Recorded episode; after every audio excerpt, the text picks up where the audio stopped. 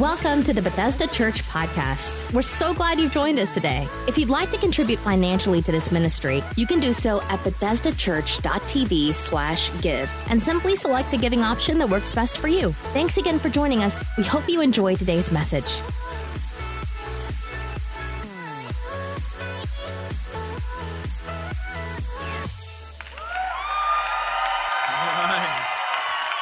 Hey, Bethesda Church. Good evening. Come on, let's give Jesus a praise. How about that? Come on. Don't you love the Lord? Are you guys excited tonight? Wow!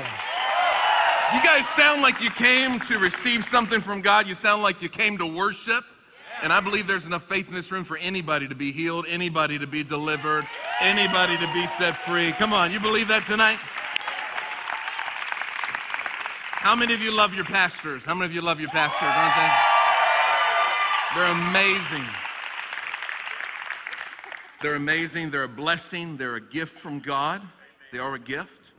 And uh, I often say that, you know, pastors are God's gift to the church, but the church is God's gift to the world. So the next somebody says, Well, who do you think you are? God's gift to the world? Say, Well, yeah, actually, I do think I'm God's gift to the world. But they are God's gift to you and God could have placed them anywhere. Anywhere, but God gave them to you. And every morning you ought to wake up and blow God a kiss and thank Him for it. Can I get an amen about it?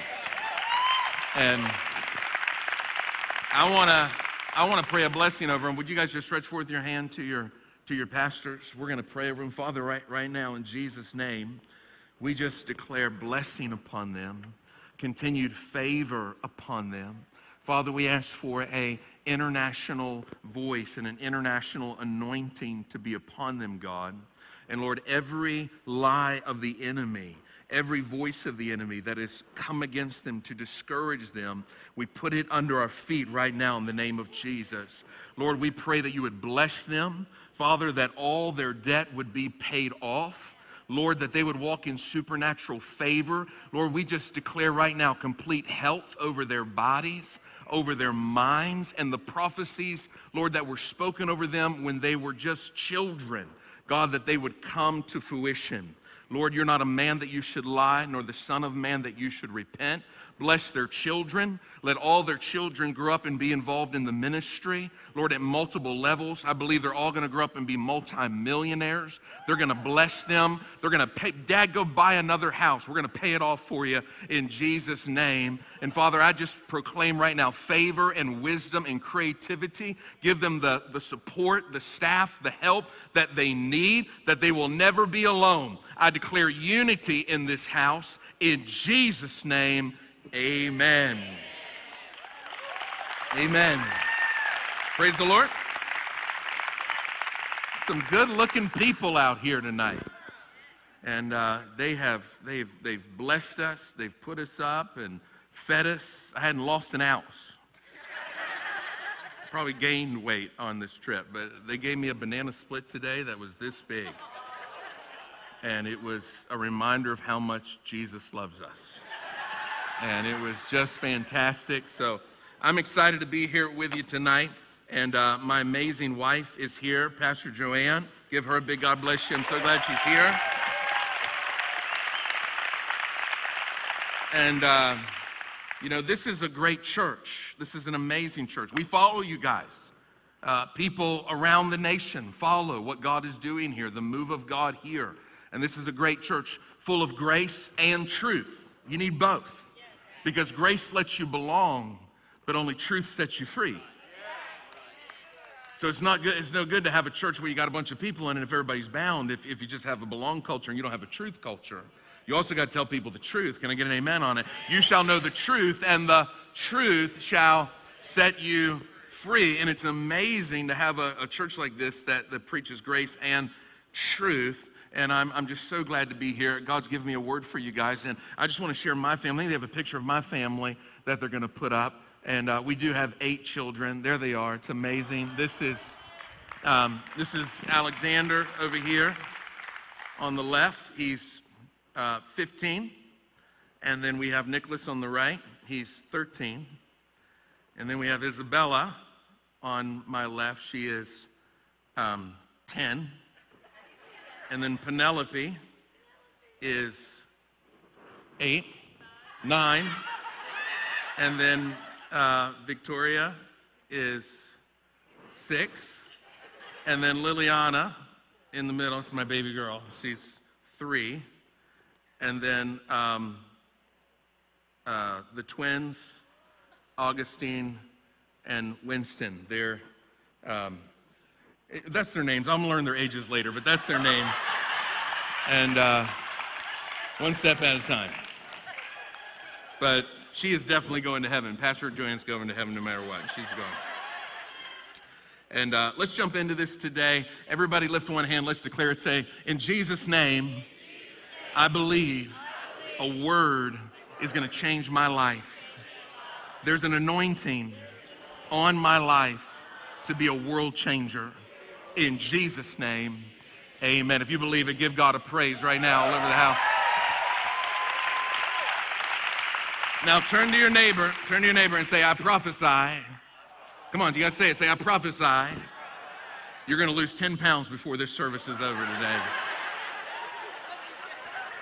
Somebody say, That's a word from God. I received that word. Yeah, all these kids that, that are up here, I mean, it's, it's, it's awesome. We love having a big family. How many of you love your family, right? You love your family, your, your spouse, your children. Having a big family is, is awesome. No matter what size your family, it's great. But you do need those moments that you can get away. You need those moments that you can get your soul restored. And I, I, love those moments that I've been able to get away with your uh, amazing pastor and some of our other friends for prayer retreats. And, and, and, you know, the last one we went on, I needed it so bad. You know, I, I just, it wasn't that I didn't want to be in, in ministry anymore. It wasn't that I didn't want to pastor. It's just with everything we had gone through with COVID and all the challenges that we had dealt with in Minnesota and, and just, you know, twins and all those kind of things that, that, that we're just dealing with. You know, I just needed some, some time to get away because I needed my soul to be restored. Psalms 23 and 3 says that he restoreth my soul. Anybody know what it's like to just need to have your soul restored? It's not that you don't love the Lord. It's not that you don't love God's house. It's not that you're not willing to volunteer and to serve and all those things, but sometimes you just need your soul to be restored, especially if you have kids. All the parents say amen. Especially because kids want to own your soul. They literally want to own your soul. They really, they literally want to own every minute of the day. That's what, that's what KIDS stands for. KIDS stands for keeping intimacy at a distance successfully. That's what KIDS stands for. It's an acronym. And, uh, you know, my, my wife and I, we just said, you know, we've got to make time to get away, and, and we do. You know, we're here without the kids, they're grandmoms, and we make that time because we have a marriage first family, not a kids first family. We, we, we have a marriage first. It's got to be the marriage first. Come on. Mamas, say amen out there. It's got to be a marriage first. And uh, you need the family of God. You're, you're never going to become what God has called you to be alone. You, you, you need the family of God. You need the church. You know, the church is not, you know, just some random idea. The church is God's idea. You know, when you think about the things that, that Jesus is building, Jesus is building one thing the church. The church. If you want to know how important it is, it's very important. It's the only project Jesus has. He says, I will build my church, and the gates of hell will not prevail against it. How many, how many of you believe in building the local church? Come on. The local church is the hope of the world. And, uh, you know, it's, it's challenging because with all the things that are happening in our lives right now and, and with, with how busy life can get and marriage can get and, and parenting can get, and I, I get it. The, the Mayo Clinic says that the average family, uh, this was shocking, spends 90 seconds together a day. 90 seconds in a room talking together. Nobody's on their phones, like not just in the house, but they are together. It's funny, we can leave church and go to lunch and we're all at the restaurant on our phones. We're alone together. And, and it's shocking how, how quickly we can move away from really engaging our family and engaging our spouses and spending time together. And I get it. It can be hard. Parenting can be challenging. Disciplining can be. Sometimes I feel like I'm a small time mob boss honestly. Just, you know, you better do what I said because it would be terrible if something was to happen to Mr. Teddy. If he was to just like disappear or something, you know, it's just like threatening in order to get them to behave and, and, and disciplining them. And, and it is challenging. Just coming in the house. Coming in the house. It's like I have to hold a press conference every time I come in the house. Yes, Alexander. No, we're not doing that. I told you. Yes, Nicholas. I answered that last week. Yes, Penelope. No, I said that on Thursday. Yes, Victoria. No, uh, I'll come back to that question. Yes, it's literally a press conference. Come on, parents. Are you with me? It's like every time you come in the house, you got to host a press conference. And, um, and it is challenging. It is difficult. You know, I, I look at people who, who aren't, you know, married, like, oh, we want to get married. We want to get married. I'm like, get married. Go on. Go on. Oh, we want to have kids. We want to have, we want to have kids. Have them. See how much fun it is. Go on. You look at young adults and like, oh, we're going to dinner, and they're like, do you want to come? Like, no, we don't want to go because it's not going to be the same experience. You're going to dinner, you're going to sit at a table, you're going to talk, you're going to have conversations. People are going to bring you food as you're going to wipe your mouth. It's going to be an enjoyable experience. That's not the same experience for us. People are going to throw food, they're going to drop things, they're going to poop in their pants, they're going to throw up, gag, scream. It is not the same experience. We're not going. And, um, you know, it's, it's just different. It's windy out here. It's like Minnesota, you know, people get on the boats. We got a lot of lakes in Minnesota, and people get on the boat and they don't put a windbreaker on or anything, and then they get out there and it's like, man, it's so cold. It's like, yeah, because it's windy out here. You know, you didn't notice it on the shore because there's nothing to block the wind. And it's funny because people, you know, they, they say, oh, I want to get married, and then they get married, and it's like, they call me like, Pastor, it's windy out here. I'm like, I know. They have kids, and then they're like, call me like, it's windy out here. I'm like, I know, right. It's windy. It's challenging. But learning to be learning to be a servant in your house, learning to be a servant, learning how to model servanthood, learning how to be Christ and make that time to pray, make that time to engage your family, make that time to learn to just be honest with your spouse. Because until you're honest, the Lord cannot free you. A lot of people and, and, and, and people argue in their marriage and they go back and forth down the crazy cycle. Well, you did this. Well, you did that. Well, why didn't you do? Well, you, you did. You just got to learn to be honest. Pastor Joanne and I have just learned to be honest with each other. We, we just, we're just honest. She'll come to me and say, why, why can't, why do you leave this much milk left in the milk container? Why, why would you do that? I, I don't know. I think if I drink it all, I feel like a slob. So if I leave a little, then I don't feel as guilty and I leave it for the next person to have to throw it away. I don't know what's wrong with me. I have a problem. I need you to pray for me.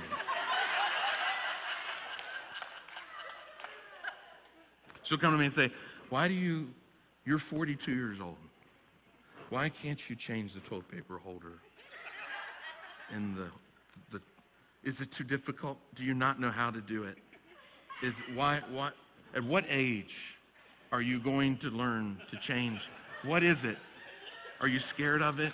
Are you is what is wrong that you can't change?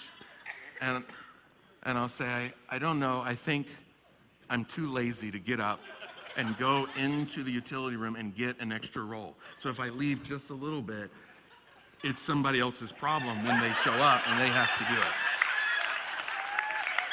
I have a problem. I need you to pray for me. And pray for me. Pray for me. And when you can just learn to be honest and quit just apologizing. See, the only acceptable form of apology is change. I'll go to my wife and I'll say, I'm sorry. She's like, You don't ever have to be sorry. In fact, you could never be sorry again. I just need you to change. And I'll say, Well, can I just be sorry? Because being sorry, it's so much easier just to be sorry. See, because you can be sorry without God, but you can't change without God. And the only acceptable form of apology is change. Can I get an amen on that? And we've all made mistakes. We've all blown it at some point or other. You know, I listen to people, they talk about their parents and what they didn't do right. I think you wait till your kids grow up. and talk about what you didn't do. Because we've all made mistakes. I remember it was our first, am I boring you? I don't want to bore you. I remember our first, um, we had one child, and uh, we, we had Alexander, and my family's from the Bahamas, and so we had, we had flown down to uh, Orlando, and we were getting on this little what, little prop plane, little puddle jumper plane to take over to Nassau. And so we get down there on the, the runway, and we got, you know, we got, we're first time parents. We got all the stuff you don't need, but you don't know you don't need. You got wipe warmers and all this nonsense, bags of stuff. And, and so we get down there, and she goes, I got to go to the restroom. And, uh, and I said, okay. And so, um, you know, I said, I'll go ahead and give him everything in the plane. So I gave him the carry ons, the diaper bags, you know, fold the stroller up and everything. And she comes back and she goes, Where's Alexander? And I said, You have Alexander. And she goes, I don't have Alexander. Oh my gosh, you folded him up in the stroller. And I did. I didn't know he was in there. And it was like an Eddie Bauer canopy thing. And you just, I thought she had him. And I just turned it. And they were getting ready to put him under the plane.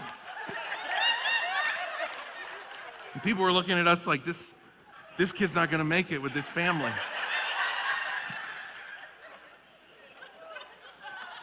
So we've all made mistakes.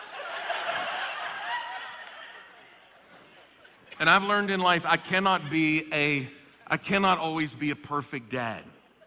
But I can be a present dad. I can be present. I'm not an absentee father. You don't have to leave home to be absent.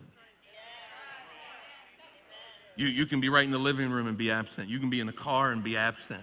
You can be right in the kitchen and be absent and we're not going to be perfect, but, but, we, but we can be present and, and, and, uh, and engage our children. And it does take time. I understand it, it does take time. And grandparents are so important. I think so many times grandparents get pushed aside when it comes to the family. How many grandparents do we have here? Come on, raise your hand if you're a grandparent.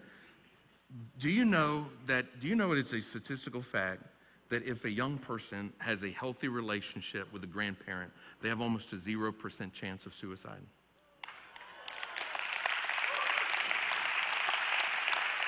Almost a 0% chance. Do you know why that is? Because grandparents are unconditional love. That's why when you get your kids back from your grandparents, you have to re educate them. Because grandparents are unconditional love. I want all the grandparents just to stand, if you can. Just stand if you can. I want all the grandparents to stand. You're here, you're a Now I want I want everybody just to stretch your hand towards them. Stretch your hand towards one of these grandparents. Father, right now in Jesus' name, I just bless them. I pronounce a blessing upon them that everything they put their hands to would prosper. I speak health into their bodies. I speak health into their minds. And, and Lord, I thank you for the legacy that they have. I declare right now and prophesy that their words of influence in their homes and their families will continue to grow. I prophesy that the best days of their life are in front of them and not behind them, says the Lord. That you are called and anointed for such a time as this that all of your children, all of your grandchildren will spend eternity in heaven with you in Jesus' name. If you believe it, say amen. Give God a big praise right now for all our grandparents. Come on, if you believe that, say, I received that for my life. I like this swivel thing. It's like a lazy Susan up here. It's like, what do you want to preach on? What do you want to eat?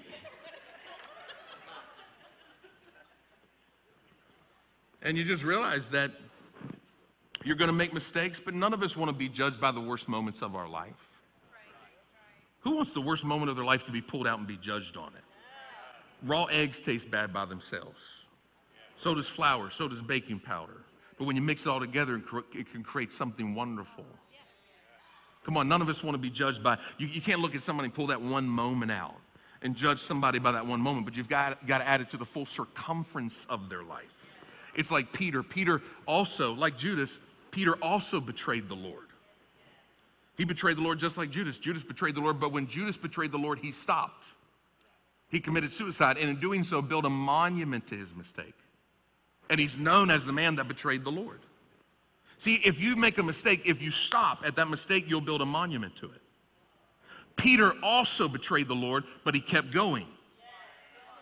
And what was once the book of his life, he betrayed the Lord because he didn't stop. He was there at the day of Pentecost. He was there with Jesus raised from the dead. Jesus raises from the dead and mentions Peter by name. If Jesus raises from the dead and gives you, that's the ultimate shout out. There is no better shout out than Jesus raising from the dead and calling you by name. He says, Go tell my disciples and Peter to meet me. So, so what was once the book of his life, I betrayed the Lord because he didn't stop, move from the book to the chapter, to the paragraph, to the sentence. It is now just a part of his narrative.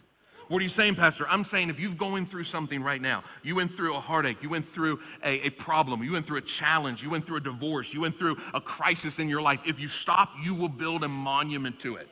But if you keep going, what, was, what, what you think is the book of your life, what you think defines your life, I'm telling you, if you keep going, it will move from the book to the chapter to the paragraph to the sentence, and it will just become a part of your narrative.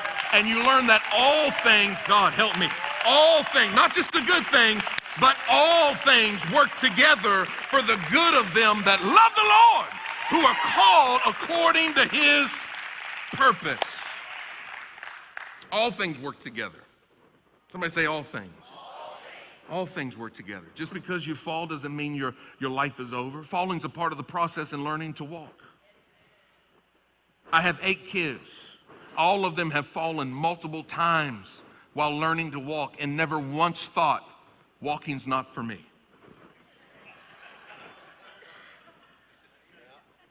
Because in, you see, in church we, we, get it, we get it backwards. We don't realize that falling's a part of the process of learning to walk.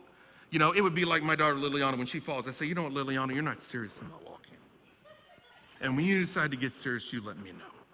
And until you get serious, you sit there and think about, well, I wouldn't do that. What would I do? Come on, get back up. Come on, you can do it. Get back up. You can do it. Get back up. Get back up. Get back up. Uh, what does the Bible say? A righteous man falls down how many times? But he rises again. It's not a matter of how many times you fall, it's how many times you get back up. A man's greatness is not determined by, by just what he does, it's, it's really determined by what it takes to discourage him. What does it take to discourage you? And aren't you glad to be a part of a church like this that says you can get back up again? Come on, if you've made a mistake, you can get back up. If you've blown it, you can get back up. If you totally wasted the grace of God, you can get back up again today in Jesus' name. In Jesus' name. Am I helping anybody? Yes. And realize that whatever God has done in your life, is a part of your story, it's a part of your testimony. Because when God heals you, He leaves the medicine inside of you to heal someone else. That's one of the ways you know what you're called to heal, is what God's healed you of. You see, if, if you go through, or when you go through a crisis or a challenge or a difficulty, I grew up without a father. I grew up without a mother. I was raped. I was molested. I was abused. I was divorced. I was ostracized, alienated. Whatever it is that you went through, you will forever feel victimized you will always feel victimized if you cover your scar. You see, because Jesus will heal the wound, but he won't heal the scar. See, we, we, we don't want to show our scars. We cover, we wear clothing over our scars. We put makeup over scars because we don't want anybody to know we've gone through anything.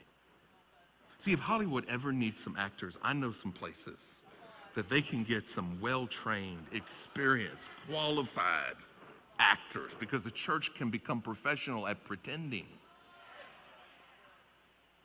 And we don't want anybody to know that we've gone through anything, and you will forever feel victimized, and you won't know why God let you go through what you went through if you cover your scar. But the moment you show your scar, and somebody can see, oh, you went through that and you made it, then that gives me hope that I can make it too. And now you, you turn misery into ministry and pain into praise. Oh, God. You see, the Bible says when we see Jesus, we will know him by the nail prints in his hands. That, that the Father healed Jesus' wound, but he didn't heal his scars. And if our Savior's willing to be identified by his scars, then maybe we should be willing to be identified by ours. It is the stripes upon his back are for our healing. And if we are healed by the scars on Jesus, could somebody get healed by seeing the scars on, oh Lord if we will show our scars and what we've gone through and what we've been through, you are a living, breathing testimony to the grace of God. And you will forever feel victimized until you show your scars. And now you realize why God let you go through what you went through. It was for somebody else's healing. Is somebody getting some out of this? Say amen.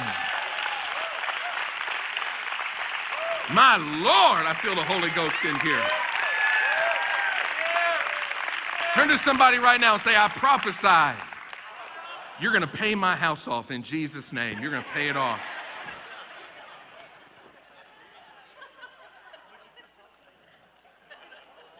You see, you got to learn how to minister from your scars and not your open wounds.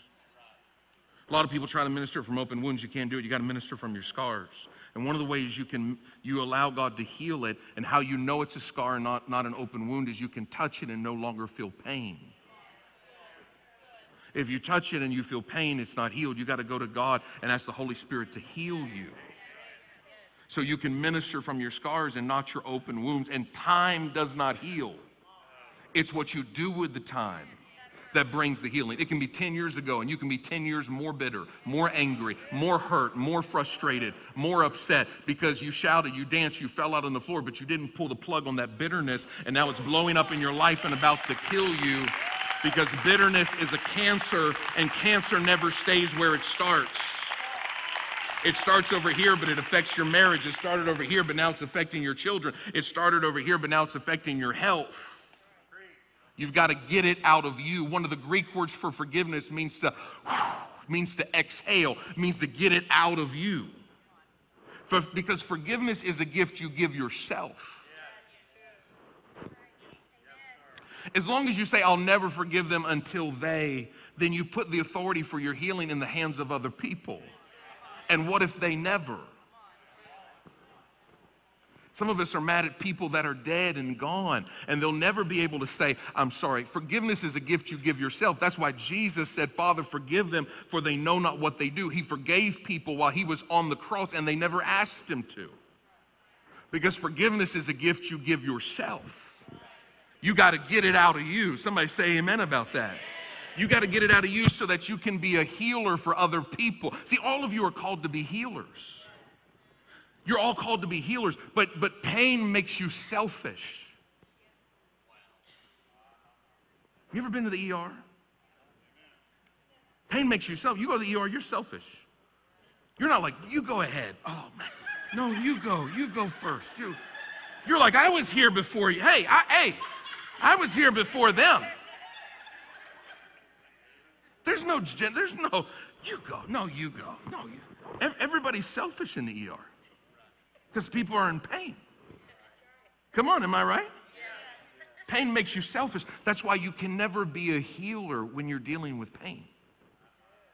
You got to go to God and say, God, heal me so that I can heal other people. Because the pain I'm carrying is making me selfish.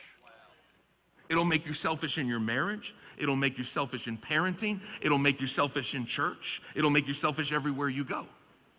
So you've got to get it out of you so that you can be healed to heal someone else. The worship team, all the worship people up here have to be healed.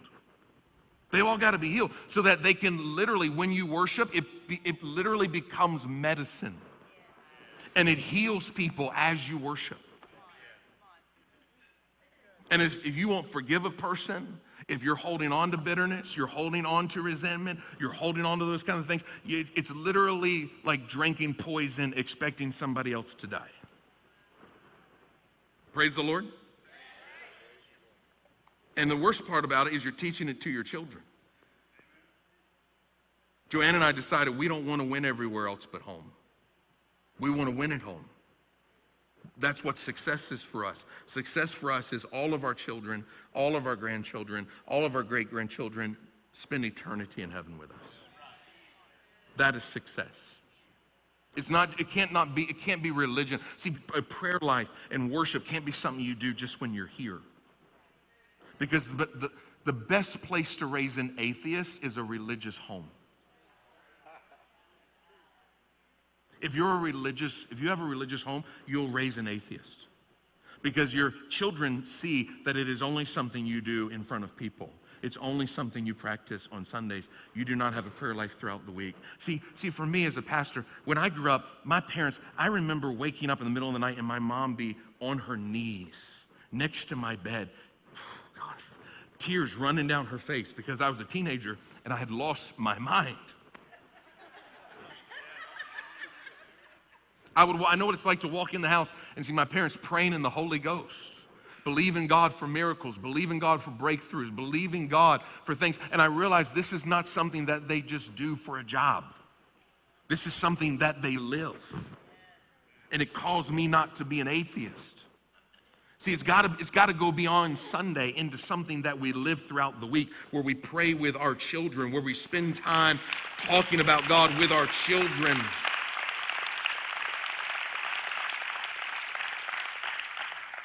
You know, people, some people say, well, we're not going to go to church. We're going to have family time. Is it really family time? You know, you, you, you may have more family time coming to church is it really family time at home, or is dad watching the news and mom's in another part of the house watching something on an iPad and the kids are on their phones and nobody's talking, nobody's engaging? You may actually have more family time driving to church as a family, sitting in church as a family, serving as a family, going out to eat afterwards as a family, driving home after as a family. Some of you, your only family time is church time.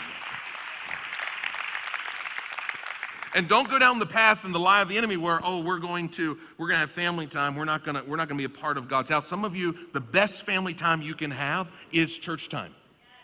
Is learning to do it as a family because we don't want to win everywhere else but home. You got to be careful what you let in front of your children because they become addicted to it. Making time to prophesy over your children. Do you know that most of you in this room don't have a prophecy that you have ever received over your life from your parent? Most, most people don't have a prophecy from their own parent.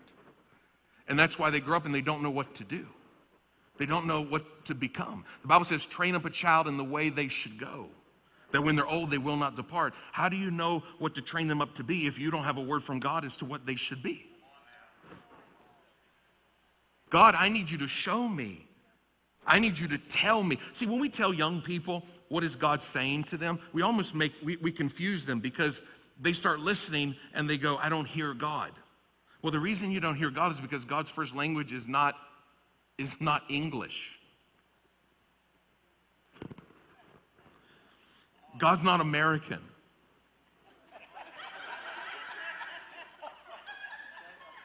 He, he, he, we don't speak English in heaven.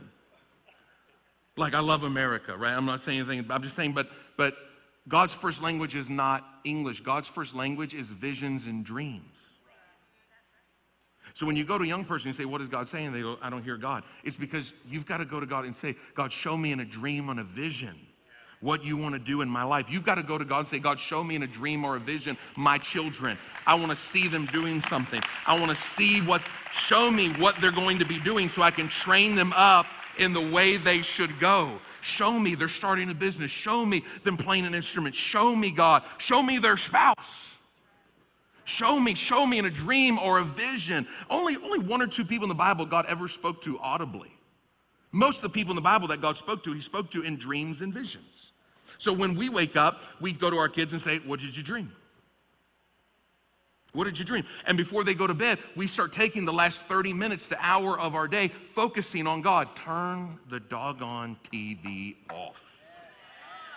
Rip it out the wall if you have to. If it's going to cause you not to spend time with your children. See, God owns the night. The night doesn't belong to the enemy, the night belongs to God. See, tomorrow begins tonight. What time is it right now? It's 8 something, okay? Now, when it turns midnight, once it turns 1201, it'll say tomorrow. Although it's night, it's tomorrow. See, tomorrow begins at night. That's why in Genesis it says, in the evening and the morning was the first day, not morning and evening. The evening and the morning was the second day. God starts at night. God owns the night. So we need to start focusing our families and our prayer time on God before they go to bed. Why are my kids waking up with nightmares? Why are my kids not hearing or seeing anything God is saying to them? Because we're not focusing that we're not focusing their heart and focusing their spirit and focusing their mind on the presence of God or teaching them how to understand what God is saying. Yes. You have to learn to practice it. Practice it at home. Practice prayer at home. Most people don't practice prayer at home. Practice prayer at home. If you if you have a hard time praying, like prayer is boring to you, it's probably going to be boring to your children because you make it boring. Don't make it boring. Make it fun. I can't get an amen on that. Make it fun. What do you do? Well, go on Google Maps. Zoom in on grandmom's house and pray for grandma. Zoom in on your church and pray for your church. Zoom in on government buildings and pray for the government. Learn to make it fun. We do this thing in our, in our family called 60 second preach. And everybody has to run around the house and find an item and come back and preach on it for 60 seconds. That's how I get all my sermon illustrations. What is this? What's a slinky? All right, you got to preach on it. Go. Well, um, you know, having God in your life and having the Holy Spirit is like the slinky because even though you you, you have moments that you, you fall apart and it looks like everything's out of order because you have the Holy Spirit, He'll bring you back to, bring you back together again. And that's preaching on the slinky for 60 seconds. And they learn to preach at young ages. We teach our children to prophesy. Little tiny prophesy. Because when they go to their friends or they go to each other and say, I hate you, you're, you're annoying me, you're stupid. No, no, that's a demonic prophecy. Most of your children are prophesied over demonically all the time in public school. They hear demonic prophecies all the time. You're stupid, you're ugly, you're dumb, you're a loser, you're, you're hideous, we hate you. All that those are all demonic prophecies. And most godly prophecies are really long and people can't remember them, but most demonic prophecies are like one word or two words. If you were ever bullied, you remember what they said over you, and it's a demonic prophecy that was spoken over you again and again and again. That's why when our children come home, we have to put a word against a word. When the enemy opens his mouth, we need to open ours. Somebody say amen about that. We cannot let our children not have a prophecy from their parents because when you prophesy over somebody, a child, you literally shape their identity. That's why our children are coming home questioning their identity because nobody is prophesying over them. You have to prophesy over your children. You have to declare the word of God over them. You are smart. You are bright. You are brilliant. You are amazing. I tell my little, my, when you smile, it looks like stars with flowers on them. You're so creative. You can be anything. You can do anything. You're going to change the world for Jesus Christ. You're going to win people. You're going to start prophesying over people. And they start getting scripture down in their heart and they start prophesying scripture because when they say something bad or they say something frustrating to a sibling, we can't leave it. Don't just say you're sorry because I'm sorry is not a godly prophecy. You now have to you have to redeem that demonic prophecy with a godly prophecy. You can't say to your sister that she's annoying. You have to say, I, am sorry that I said that. You're not annoying. You're actually very gifted. You're actually very anointed. God's going to use you to change the world. And I'm so honored to be your brother. And, and, you, and, the, and there's a blessing that's going to come onto your life. You see, the lot, the, one of the reasons a lot of you have sibling rivalry is because you didn't grow up prophesying over each other. But if you had grown up prophesying blessings and, and favor over your siblings, you'd have been like, I prophesied that over them when I was eight years old that they were going to change the world. See, now they're changing the world. I prophesied they were going to be multimillionaire. And there they are being a multimillionaire. How many of you would love to have grown up having your siblings prophesy blessings over you?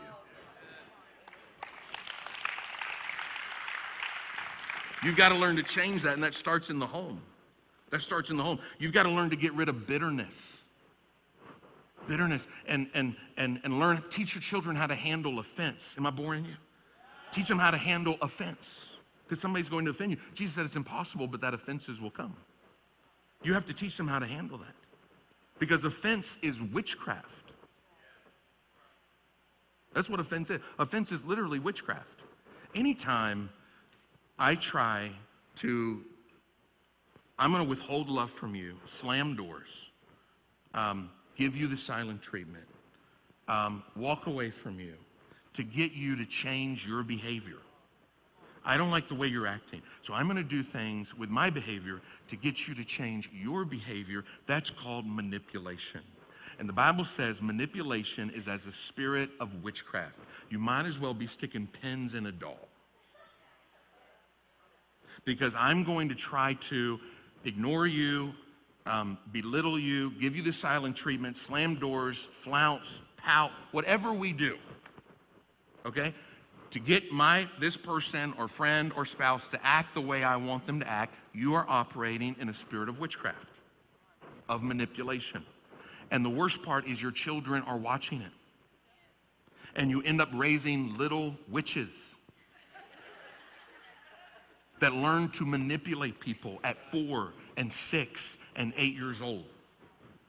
And by the time, am I helping anybody in here? And by the time they're 30 and 40, they are masters at this. Because we have to learn how to handle offense. We have to realize we cannot manipulate people. We have to pray for them and prophesy what we want to have happen, prophesy that over them, and not negative things over them, but godly blessings over them. Come on, can I get an amen about it? We've got to speak blessings over our children, blessings over our family, blessings over our marriage, because practice doesn't make perfect, practice makes permanent. We can't teach our children just to grow up. Okay, well, if that, you don't like that person, just never talk to them again. We, we teach our children divorce. And that's why they play like they practice. They get up, and now the divorce rate's skyrocketing. Because we've taught people, well, you just, you know, I don't have a vision for your life. You grow up and be whatever you want to be. I don't have a vision for your spouse, so just find somebody you want. And now they date according to type rather than purpose. We had a young lady come the other day in our church. She's like, we're like, what about this guy? And she's like, oh, he's just not my type. And I'm like, what do you mean type? How did you get a type? What is a type? What do you mean, like a type food or something? Like, what are you talking about? Like, I have a type food. You know, like my, my mom, you know, was from Georgia, so I mean, my dad's from the Bahamas, but I, my mom, I grew up with, every, the type food I grew up with is fried. Everything's fried. So peach cobbler, fried chicken, candied yams, cornbread, not Jiffy, cornbread. This is my type. Okay? But my purpose, if I want to live in my purpose, my purpose is salad. With nothing on it, just salad. Your, your purpose might be six foot four, tall, handsome, you know, but your purpose might be four foot. And you're going to miss your purpose running after your type. Because six foot four and fine don't mean a thing at 40 if you ain't got no spine. Come on, somebody say amen. That's why we've got to teach our children, you know, hey, you can't get in a dating relationship until you're ready to get married. Because love makes you give. Love makes you give. That's how God designed love. He, he designed it to make you give, make you give. And now that I like you and you like me, and now that I love you and you love me, if I cannot give you a house and give you a, a, a ring and give you a, a, wedding and a home and all that kind of stuff, I'll give you what I have, which is my body.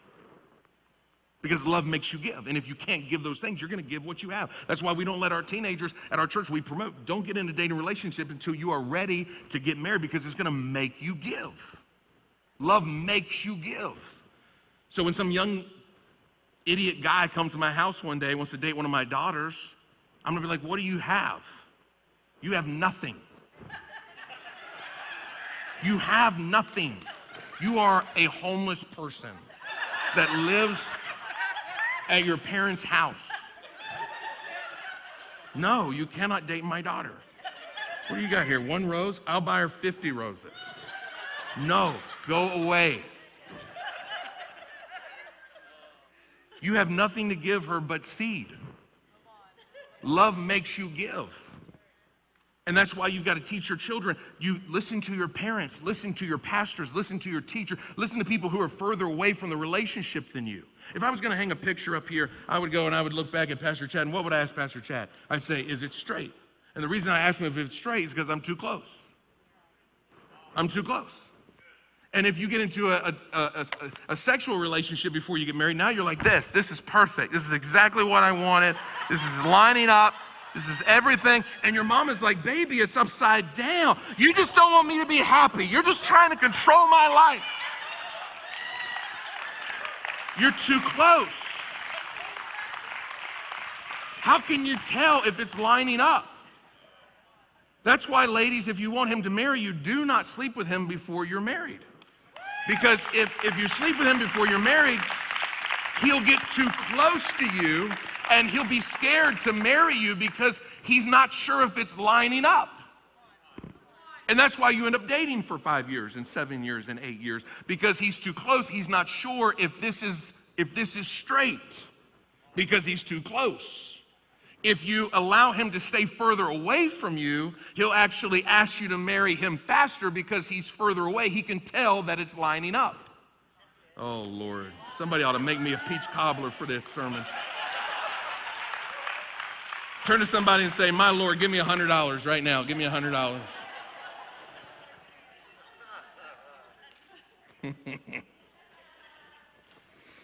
Am I helping somebody? Teaching your children to have a greater respect for values than just rules. For honor, teaching honor in your home. The more honor you have, the less rules you have to have. If you don't have any honor in your house, you got to have a ton of rules. You got to do this, you got to do this, you got to do this, you got to do this, and because they don't honor. Teaching our kids, we, we start teaching our kids to clean the house young because there's too many of them.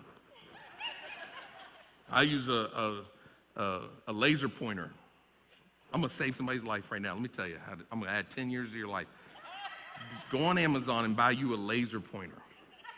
Because when, and I make all the kids, I'm responsible for the house. Every night I clean the house with the kids, okay? And so Pastor Joanne doesn't do it. I take responsibility and I clean the house every night with the kids, make them pick up. And I got this laser pointer because they can't see nothing.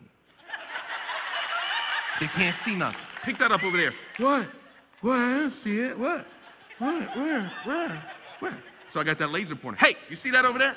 Move that over there. Hey, you see that right there? Right there? Hey, you see that? Move that over there. You see that? Hey, you see that? Move that over there. And now they run all over the house, picking stuff up. Because parenting, see, parenting at 42 is different when you got little ones than, you know, when I, we got those twins and they on, they've been on the ground. When I was, when I was 27, you know, you young, strong, young, get on the ground, jump up. At 42, it's different. When I was 27, I get on the ground and play. At 42, you're like, hey, hey, y'all.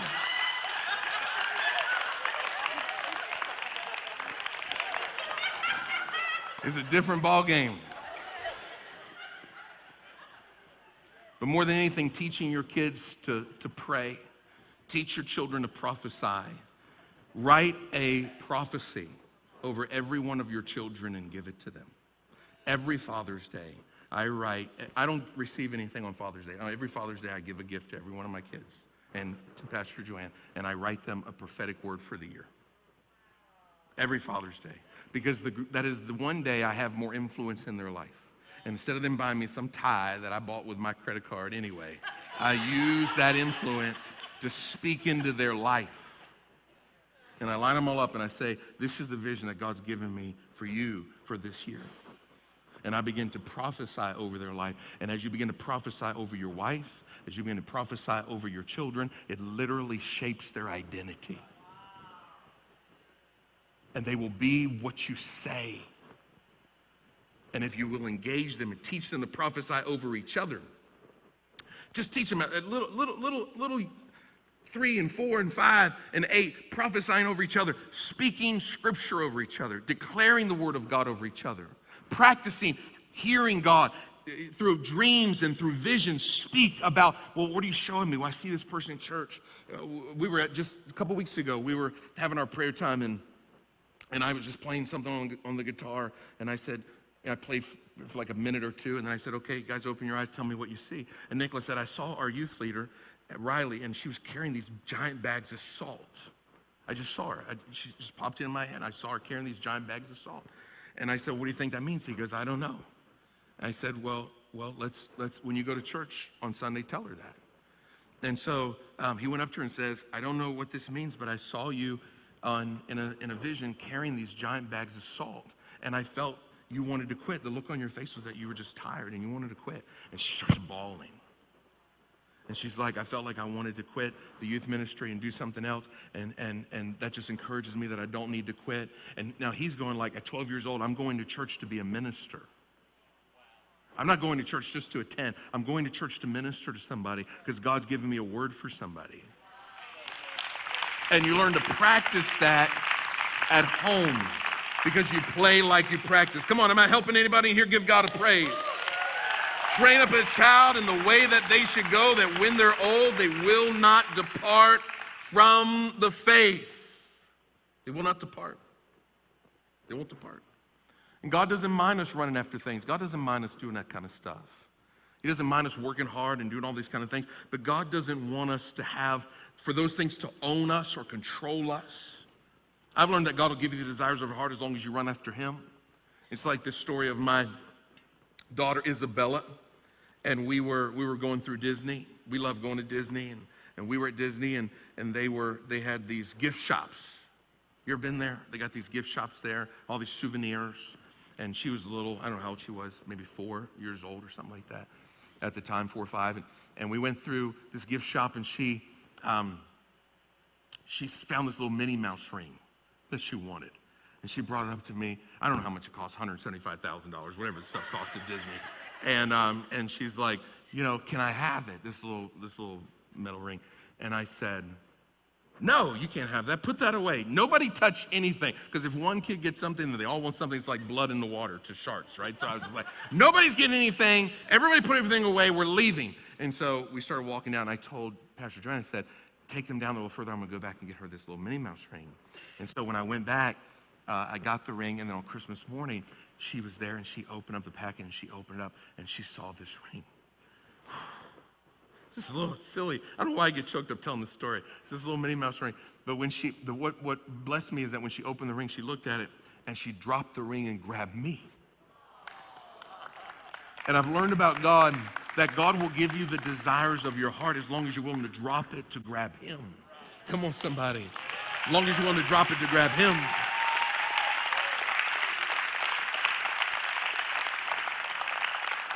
When God says, I'll give you the desires of your heart, it's not just that He'll give you what you want, it's that He will place in your heart the things you should desire. That you will only run after the things that God wants you to run after. And get rid of all these religious man-made rules that we put on ourselves. Like, well, I don't know, I don't, I don't read my Bible because when I when I read it, I don't know, I don't always remember what I read, so that's why I don't read it. Well, I don't remember what I ate last week. But it still impacted my waistline. Like just because you can't remember every verse doesn't mean it's not impacting you. Come on, can I get an amen? Well, I don't know. When I read my Bible, or I pray, you know, I don't. I just I fall asleep and I feel guilty about falling asleep praying. Why would you feel guilty about falling asleep while you're praying? I have eight kids. All all of them have fallen asleep literally while talking to me. In in my arms, literally talking to me, and fell asleep, and I love it. I think it's the most beautiful thing that they feel so, so secure to literally just fall asleep in my presence. Why would you think God is angry at you because you fell asleep in his presence? Why would you think that your father's angry at you because you fell asleep talking to him? Maybe we'd have better mornings if we had better nights. Maybe we wouldn't wake up with nightmares if we fell asleep talking to God. But we put all these man made rules on ourselves all these religious man made rules that, that are not in the Word of God. We pick up all kinds of, of, of phobias and things that, that are not biblical. You have a loving Father, and the Holy Spirit wants to live and dwell on the inside of you. And you've got to prophesy over your children and declare the Word of God over them because we have a world that wants to shape their identity. We have a world that just says love, love, love, love, love. Love, love, love. I went into Walmart the other day and a shirt said, Love is love. And I said, That's a lie. Love is not love. Just because you love something doesn't mean it's godly.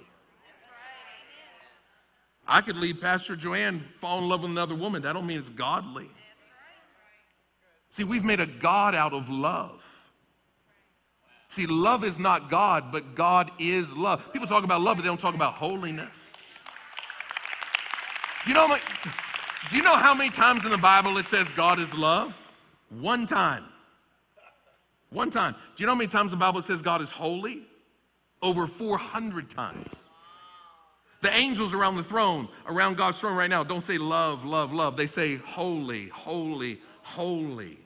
It's not that the Father, the Son, and the loving Spirit, it's the Father, the Son, and the Holy Spirit. And without holiness, no man shall see God. But we live in a world that just says love, love, love, love, love. I was talking to a young adult the other day, and it's just like, we just need to love people. We just need to love people. That's, is that what the word says? When they went to question Jesus and, and they tried to trick him up, brought a, an expert in in the law to try to trick up Jesus and said, Which is the greatest law? And Jesus responded, He said, Love the Lord your God with all your heart, mind, soul, and strength. Love the Lord your God with all your heart, mind, soul, and strength. And then out of that, the consequence of loving God is you end up loving people as you love yourself. He didn't even tell you to love people like you love God. He said, Love people like you love you.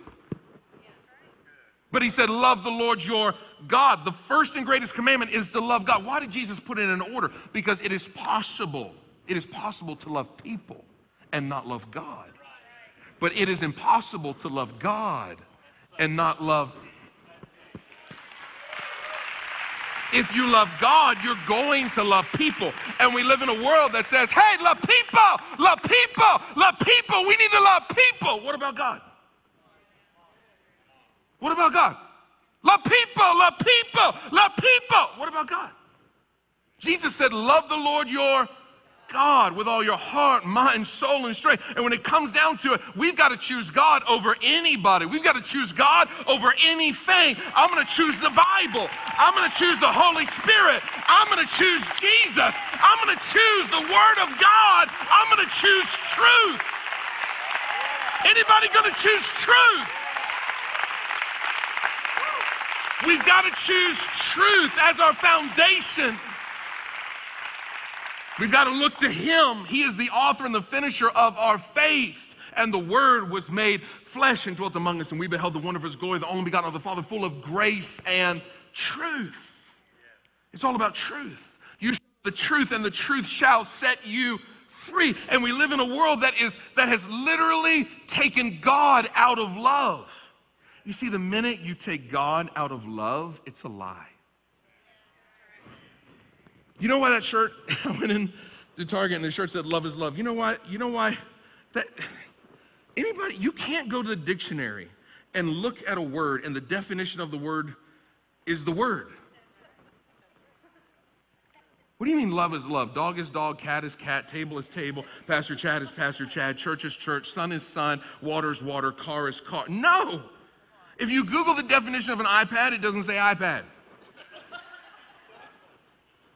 But when you take God out of love, there is no definition now. Because the definition of love is God. And that's why they just have to say love is love, because there is no definition now. So the moment you remove God from love, it's a lie. And we are not victims to our attractions. Oh, Jesus. You're not a victim to attractions. I have to submit my attractions to the Word of God and say, what is God's best for my life? I may be attracted to this or attracted to that, but is that what God's word says is best for my life? Because we're not just Christians, we have to be Bible believing Christians. We believe the whole Bible, and the Bible is not progressive, the Bible is perfect. God is not progressive, God is perfect. If He was progressive, that means it's flawed and it needs to improve. But we don't change the Bible to fit culture, we don't change the Bible to fit in with common so social structures and, and what people think. The Word of God is the Word of God. Heaven and earth shall pass away, but my word shall remain the same. Somebody say, Amen. You've got to love God more than you love anybody. Why do you love God more than you love anybody? Because when nobody loved me, God loved me. When nobody thought I was valuable, He thought I was valuable. When nobody thought I was worth talking to, He thought I was worth talking to. For God so loved the world that He gave His only begotten Son. That whosoever believeth in Him would not perish but have everlasting life. There's a difference between somebody loving you and somebody so loving you. Does anybody know what I'm talking about? Somebody saying they love you and somebody so loving you because I was so angry and so upset and so frustrated and so hurt and so ostracized and so alienated and so raped and so left and so divorced and so abused, but he so loved me. In my sin, in my disgust, in my situations, he loved me. And I believe in pleading the blood of Jesus over my family. I believe in pleading the blood of Jesus over my children. You know, we've gained some things, but we've lost some things as a church.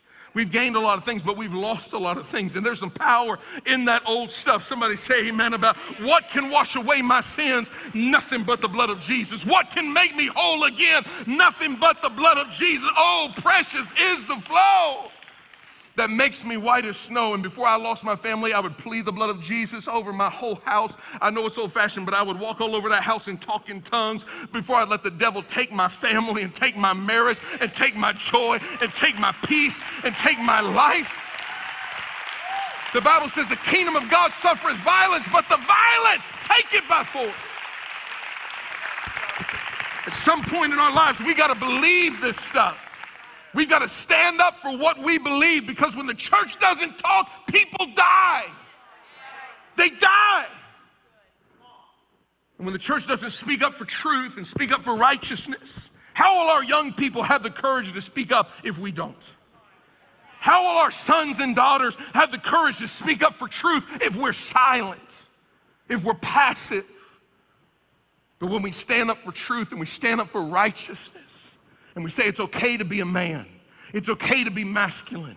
It's okay to be a woman. It's okay to be who God made you to be. Somebody say amen about it. And not apologize for truth. The world wants to make us ashamed. Why should we be ashamed of the gospel of Jesus Christ? For it is the power of God unto salvation to all those that believe. We should not be ashamed. We should put all the shame on the devil. Somebody say amen. Tell the truth, shame the devil.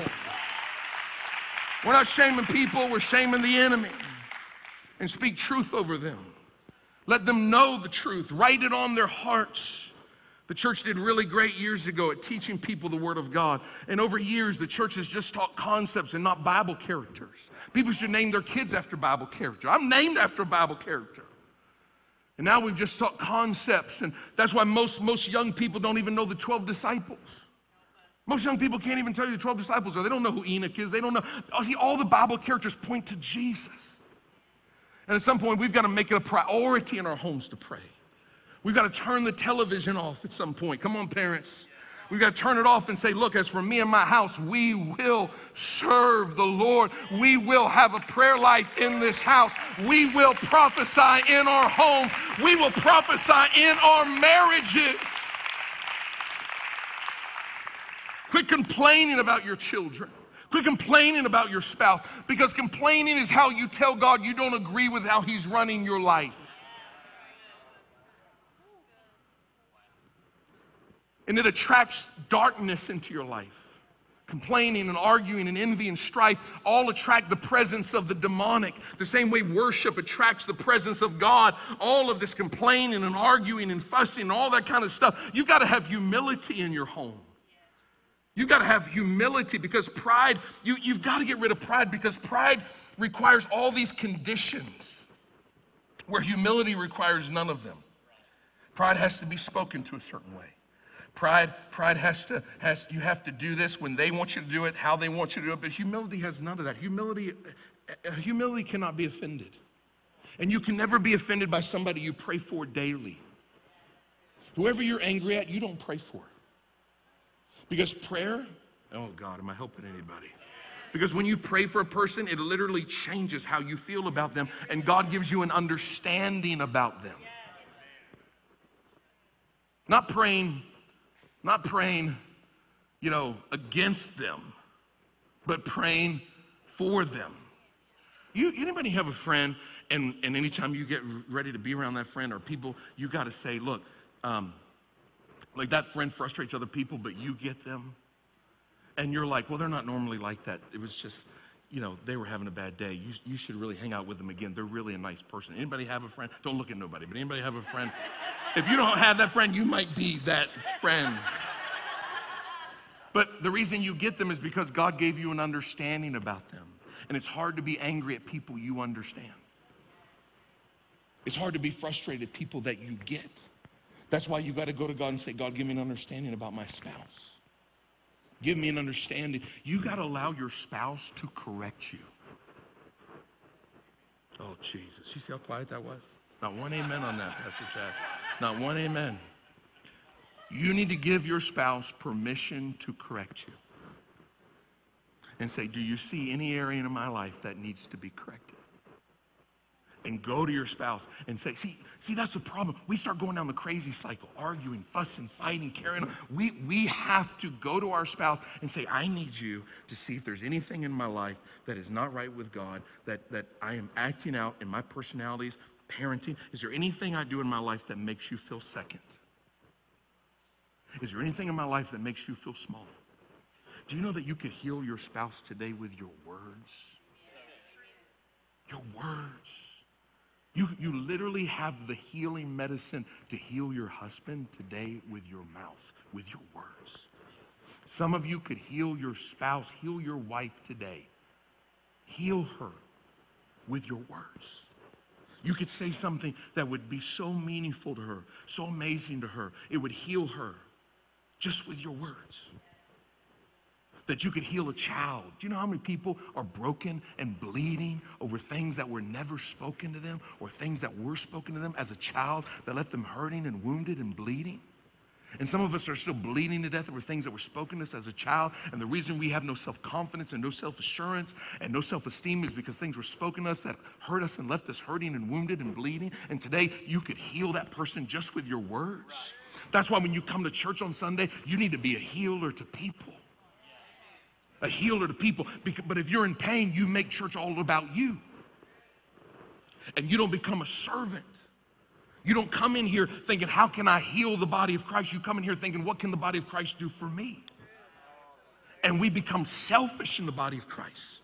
And we don't learn how to become healers of other people. See, everything you've been healed of, God healed you and He left that medicine in you to heal someone else. Somebody say amen if you believe that.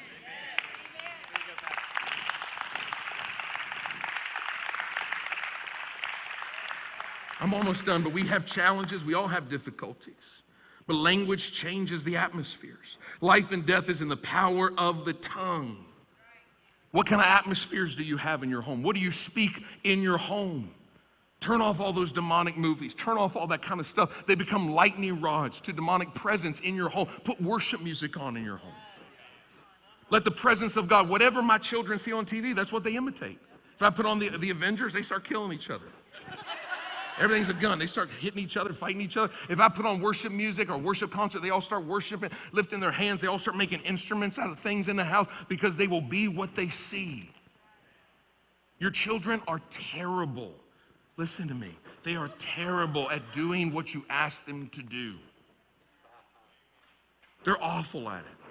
All kids, they're terrible at doing what you ask them to do. That's why all the time you're like, didn't I tell you to do this? How many times do I have to tell you to do that? If I have to tell you to do this one more time, they're terrible at doing what you ask them to do, but they're amazing at doing what they see you do.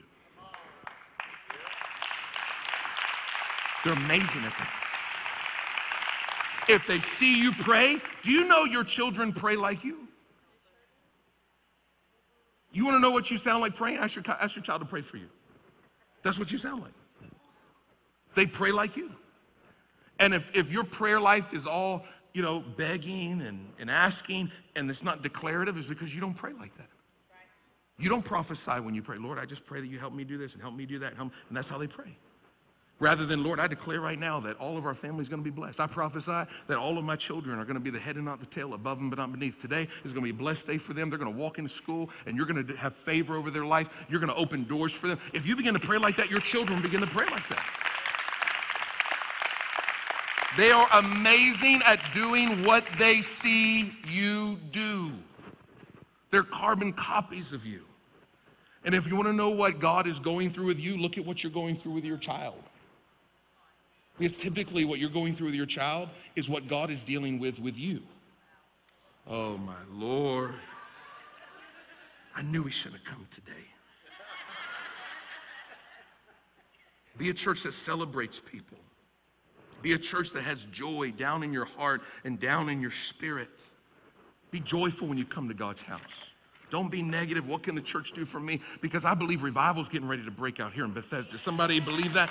I believe real revival is getting ready to break out in this house. And how does that happen? It happens with hundreds and hundreds of people who come to serve someone else, to minister to someone else, to declare the word of God over someone else, to prophesy over someone else. We've got to have unity as the body of Christ. No outside source destroys our community. The lack of unity destroys a community. That's why the word community is centered on the word unity. Once we have unity, there is nothing that Satan can do. But Satan will come in here and try to get us to be divided. Nowhere in the Bible will you ever see a demon fighting with another demon. Nowhere in the scriptures will you ever see a principality fighting with another principality. And when they asked Jesus about it, Jesus says Satan has a kingdom and Satan's kingdom is not divided. For Satan knows a house divided against itself cannot it's only church people fighting church people and Christians fighting Christians. I was telling our church the other week, I said, Do you know how much of my, my personal week is spent trying to get y'all to get along? Just trying to get unity in the body of Christ. If we had unity in the body of Christ, I said, Do You know how many hours my staff has to spend just trying to get unity? That's why whenever we sing something to which we all agree, or pastor preaches something to which we all agree, all of a sudden you feel the presence of God fall because the power of God falls on agreement. And if I was Satan and I wanted to destroy you, I would come after your joy. Because once you get in the presence of God, that's where you find joy. In his presence is fullness of joy and pleasure forevermore. And the joy of the Lord is your strength. If you're going to be a person that learns how to minister to other people and prophesy over other people and declare the word of God over other people and be a healer, you've got to be a joyful person. And you've got to learn to allow correction to speak into your life. Who in your life can correct you? Who in your life can speak into your life and say, Your life is out of order? You need to get this figured out. You need to get this straightened out.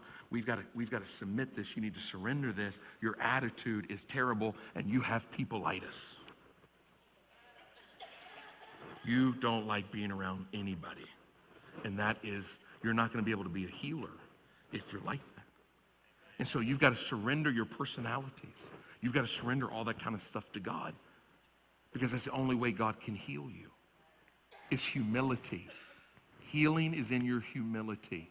And every other area of your life where you have pain, you have pride. I went to the doctor the other day. I'm going to do this and we're going to pray in a moment. I went to the doctor the other day, and the first thing they do when you go there is they weigh you. Anybody been to the doctor? They're, for some reason, they're still checking my height, too, but they weighed me. And there's always that awkward conversation when they, when they weigh you, and I look at the scale, and the doctor looks at the scale, and then we look at each other. And it's that awkward moment. But I need somebody to set a tent on where right is, on where my best is. And he'll say, Well, this is where you should be, and this is where you are so at least I know how far off I am from where I need to be. So you got to have a church that tells you the truth. Aren't you thankful for pastors that love you enough to tell you the truth?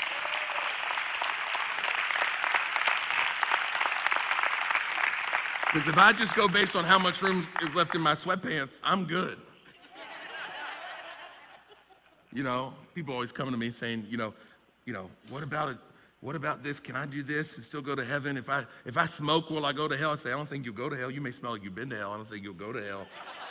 But can I drink? And I said, I guess you drink, just don't be drunk. Bible says don't be drunk. But I said, I don't drink and I don't smoke because I know me. I have addictive behaviors. How many of you know it's a wonderful thing when you can learn to be honest with yourself? I said, I don't do it because I have addictive behaviors. I said, I don't need to fight Jack Daniels and get in a fight with the Marlboro man because me and little me and little Debbie are in a death match right now. I, I, I don't need to fight nobody else. Nobody else. This little redheaded demon is, is after me. She'd be calling me in the middle of the night, Jonathan, come down there. Joanne wake up. She woke up and said, We got mice in this house. I said, Mice in this house? She said, Yeah, I woke up, there was crumbs all over the place. What? Call an exterminator. But I want to prophesy over you tonight. I want to minister to you tonight. Did you get something out of this tonight? Come on, somebody say amen. Be the kind of church that God has called you to be. Your pastors have a huge vision for this church, a huge vision. I believe that you're gonna you're you're gonna see every seat filled in here. There's gonna be people lined up because of the healings that are gonna happen, not just from your pastors, but through you. Through you, through through you spending that time with God, making that it's not it's not just the minutes, guys, it's the moments. Don't don't run after minutes with God, run after moments with God. I've been married to this amazing woman for 16 years. I can't give you an account for every minute, but I can tell you about moments. All we have in life is the moments. Run after those God moments with your family, with your children. Make sure before this week is out, you go, I'm going to make sure every one of my family members have a prophecy from their parents. I'm going to speak what I see. Prophecy, prophesy. You profess what you see. Prophecy, what do you see? Go to God and say, Show me in a dream or a vision my children. Show me what they're doing. Show me their spouses. And prayers have no expiration date. Come on, somebody. Prayers have no expiration date. Joanne and I were talking to a woman uh, years ago, and she was trying to share this vision she had had. And she said, I was with this angel. And um, she said, Pastor, I know this sounds crazy. I'm not, I'm not crazy. She said, You ever try to explain spiritual things to somebody? You sound kind of like, what was it like? It was like a rushing mighty wind. It was like cloven tongues. And she said, There was this angel, and I, I looked across, and I could see this young man. It was, a, it was a young teenager. I could, tell he was a, I could tell he was a child of God. Somehow I just knew. And she said, I saw these dark forces beginning to come on him. Like just like these arrows, this dark presence. And, and she said, all of a sudden I saw this light. It was like this spirally light. She said, I'm not crazy. I'm not trying to be weird. She said, I'm just trying to communicate what I saw in the spirit. She said, I saw this light come down and rest over him. And she, says, she said to the angel, she said, what is that? And the angel said, those are the prayers of his mother. And she said, oh, you mean his mother's praying for him right now? And the angel said, No. She said, Those are the prayers that his mother prayed over him when he was a child. And God is now releasing the power of those prayers when he needs them the most. Which told me prayers have no expiration date. You've got to begin to pray over your children's spouse and pray over your grandchildren. You don't know the years that God will give you, but those prayers that you prayed still have the power. Come on, somebody.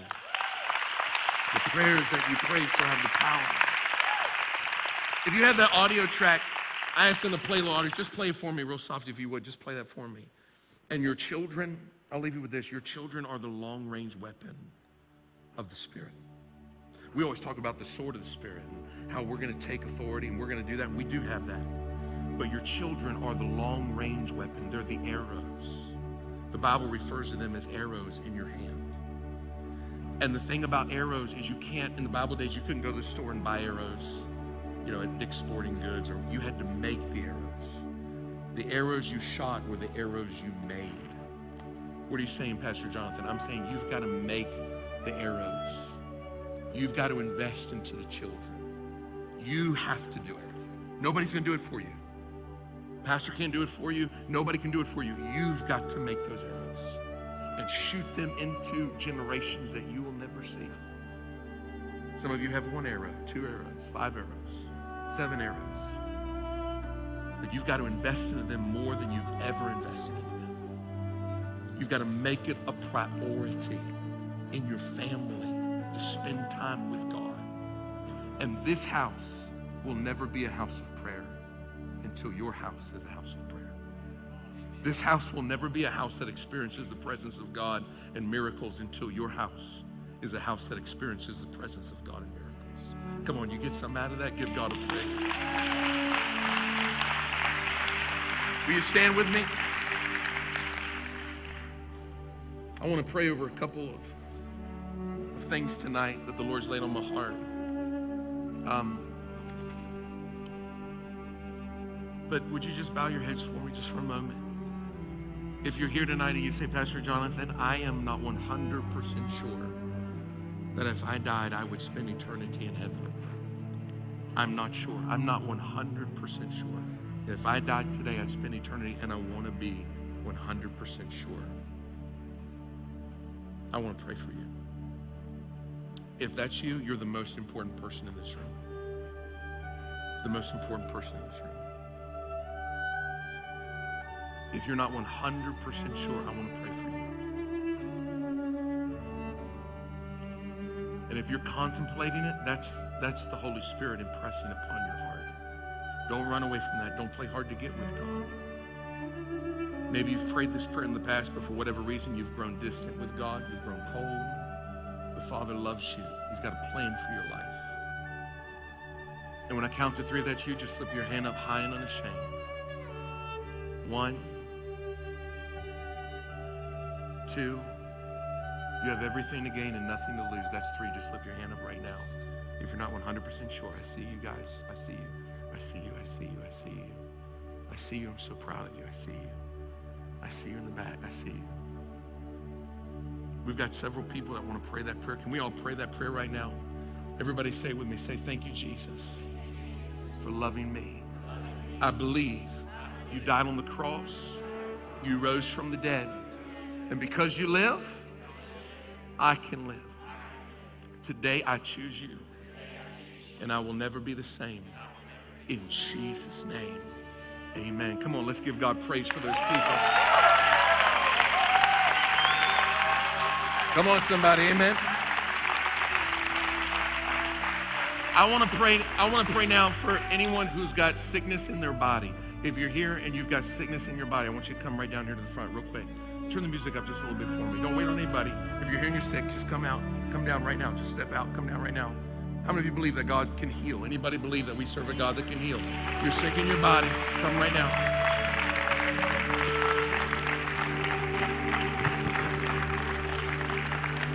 Come right now. Anybody else? Back pain? I feel like there's an anointing in here for back pain, diabetes. We're going to take authority over diabetes. Somebody here's having a problem, eye problems. I want you to come now. We're going to pray for you. Eye problems, arthritis.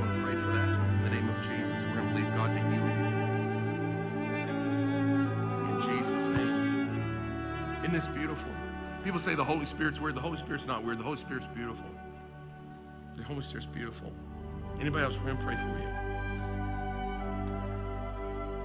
How many people believe that we serve a God that's able to heal right now? Amen. You believe that?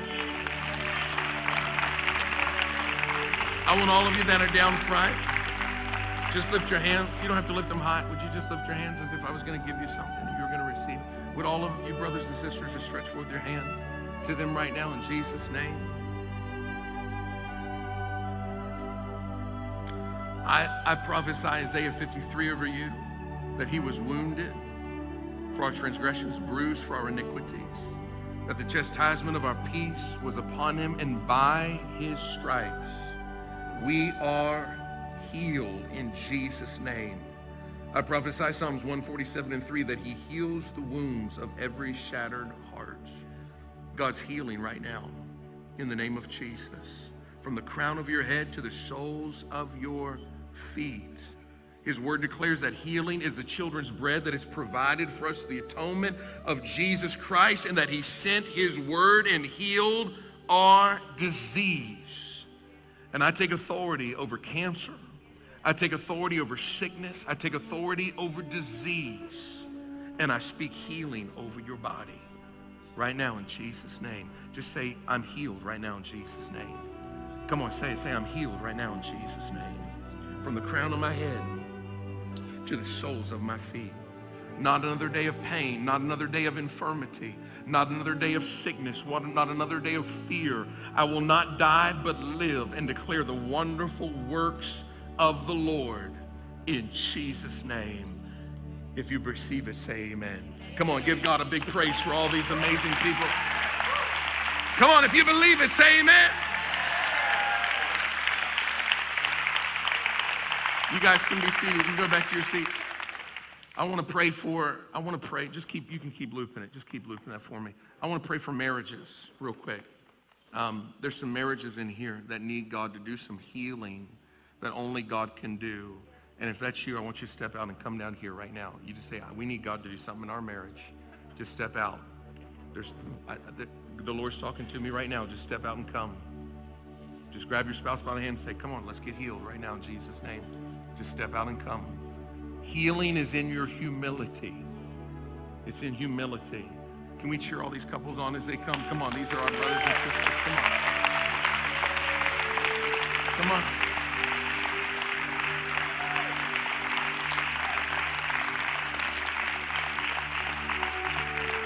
I got about three, there's at least three more couples that need to be down here. Just come now. The Lord's telling me, just come now. I'm going to wait on you. Just about three more couples. And is there a couple in here you're wanting to have a baby and you're not able to have a baby? Is that couple in here? Are they in here? If that's you, I want you to come down. We want to pray for you. I want to have Pastor Joanne lay her hands on you. Come down. Anybody else? I'm so proud of you. I'm so proud of you for being down here. Would you stretch forth your hands to these couples? Father, I now bind every addiction in Jesus' name. I speak healing into the scars, into the open wounds. We now forgive every hurt word that has been spoken. The scars of those words, we put them under our feet in the name of Jesus. And we speak life into our spouse. We take authority over every addiction, every lie.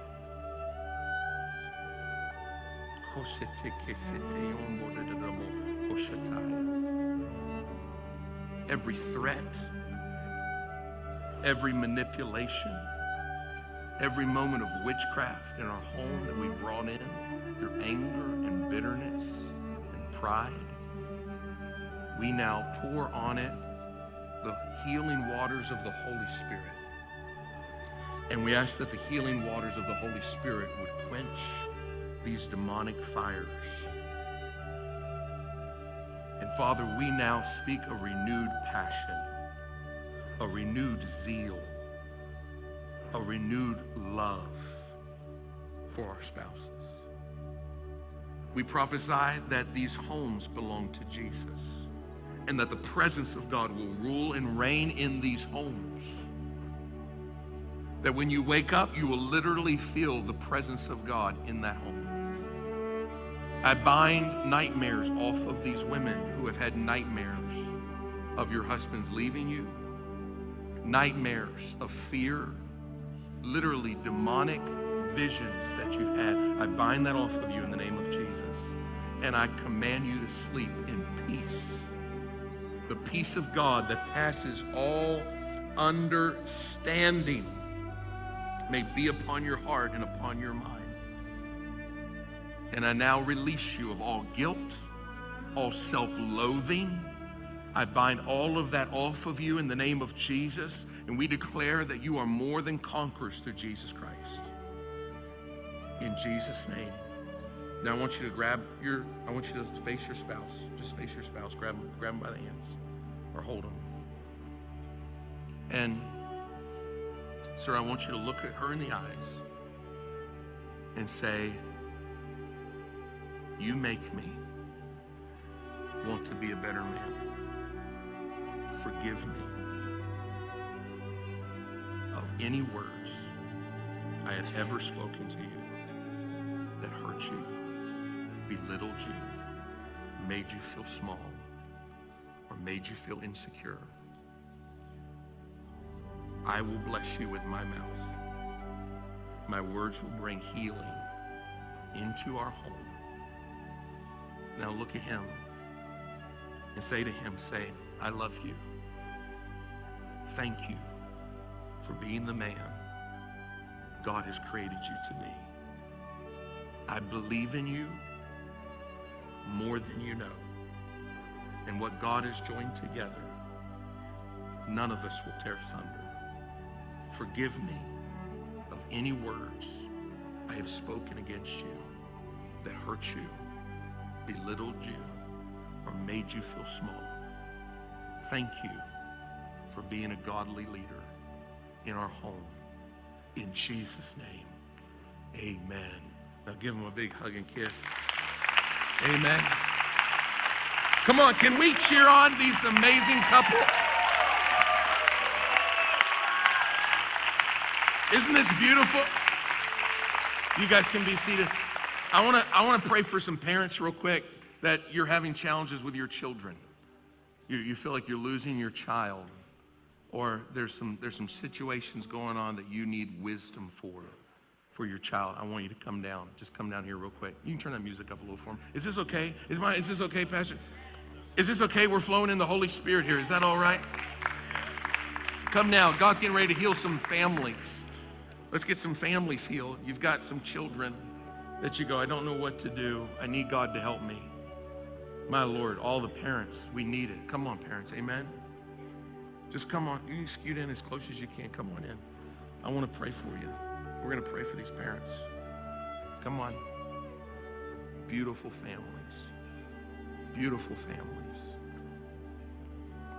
Beautiful families. God, help me with my children.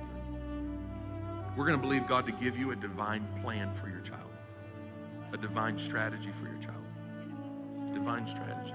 God's going to do it. Do you guys believe that? God's going to do it. How many of you have teenagers down here? You have teenagers? Some of you have teenagers. Yeah. Some of you have grown kids. Amen?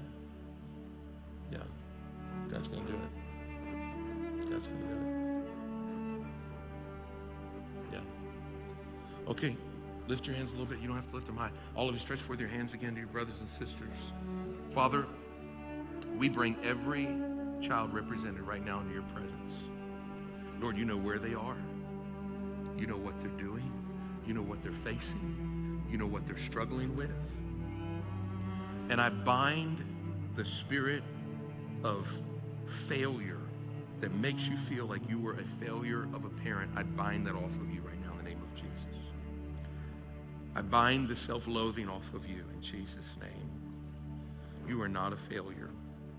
You are called and anointed for such a time as this. Satan will not have your children. They belong to Jesus. They are the head and not the tail. They are above and not beneath. I bind every demonic lie that has come against them that has caused them to question their identity, their sexual identity, who they are in Christ. I bind those demonic prophecies that have been spoken over them that made them feel that they are less than, that they are not beautiful, that they are not smart, that they are not gifted, that they are not called. I bind every demonic video that they have watched on YouTube or TikTok or on the internet that has literally warped their identity. And we now release the healing waters of the Holy Spirit to flow into their heart and into their mind. That you would give these parents the words to say that would bring healing to these families. Heal them, restore the unity the unity in the home. I pray right now that the influence of the words of these parents is, is coming up right now. It's beginning to increase. Lord, if you have to take sleep from their eyes, hunger from them, whatever you have to do, bring them to the altar of repentance. And it's not our job to run after and run after and run after, but it's our job to be in the house ready, to have the robe and the fatted calf and the ring ready to put on them and cover all of their disgrace and show grace and love and healing and restoration. Because I prophesy they are coming home. I prophesy the word of God that your works will be rewarded, says the Lord.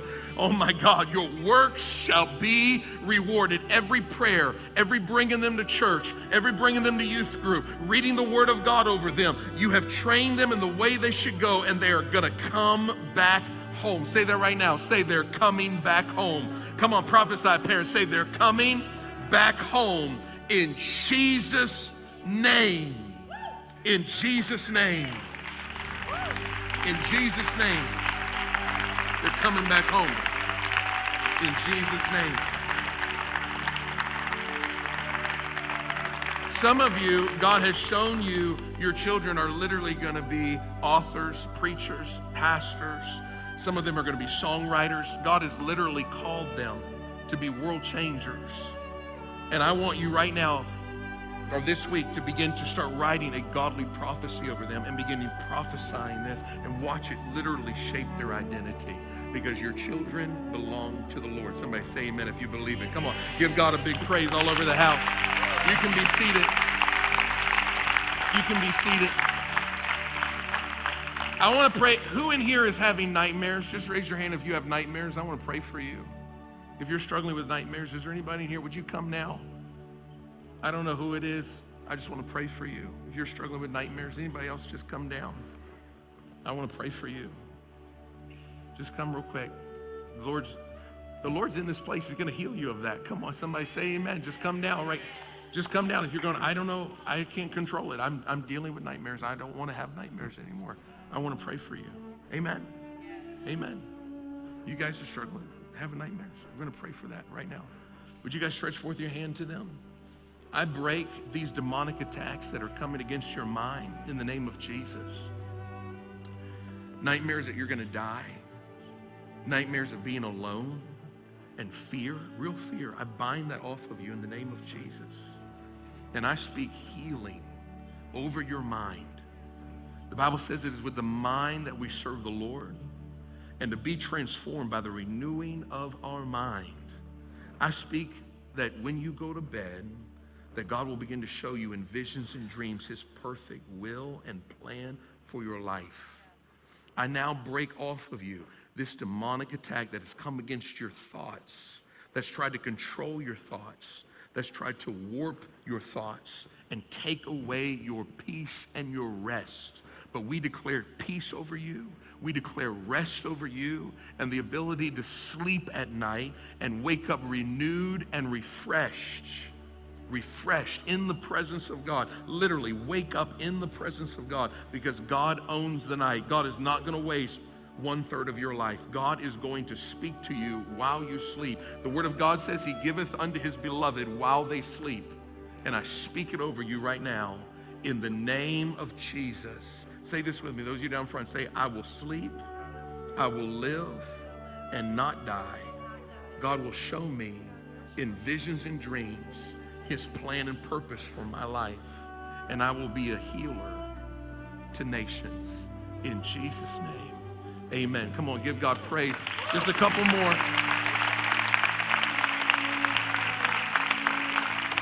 Is there anybody in here struggling with suicidal thoughts? If you're struggling with suicidal thoughts, you need to have the courage to come down here right now. God's going to set you free from it. I'm literally, I'm literally fighting for your life right now. I want you to come down. If you're a teenager, young adult, I don't care what age you are, if there's anyone in here struggling with suicidal thoughts, I felt like the Lord spoke to me and told me He wants to set you free. Just come down. I feel like there's at least five more that need to step out. Just, just step out and come down. Let's let the Lord heal you. Isn't this beautiful to see people get healed? Yes. Come on, anybody else? Just step down and come. Just, just come on over here, young ladies. Just come on over this way. You come. Anybody else? Just step out. There's one more. There's three more. Just come now. Come on, pray with me, intercessors. We're fighting for somebody's life here. Anybody else? Just come now. Healing's in your humility. The Lord loves you so much. There's one. Come on, there's one more. Just come down. Let us pray for you and let God set you free. Let God set you free from these lies of the enemy. Come on, amen. Come on, let's give them all a big God bless you. Amen. Come on, come down. We're going to pray for them. Father, right now we pray. We break off of their mind these demonic lies of suicide. I bind it off of them in the name of Jesus. I declare you will not die but live and declare the wonderful works of the Lord in your life. That you do not belong to Satan, you belong to Jesus. That everything about you is perfect, everything about you is beautiful, that your life is worth living. And I speak greatness over you. I speak a renewed identity over you. I speak a renewed passion and I bind off of you an orphan spirit. God is binding an orphan spirit off of you right now. In Jesus' name.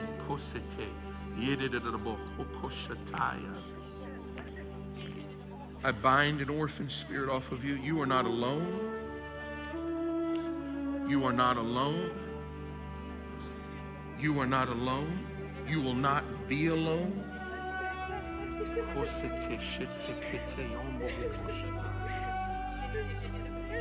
I speak a renewed vision right now in Jesus' name. I bind the enemy that's come against your thoughts and I speak healing over you. I declare the blessings of God over you. Come on, church. We declare the peace of God over you.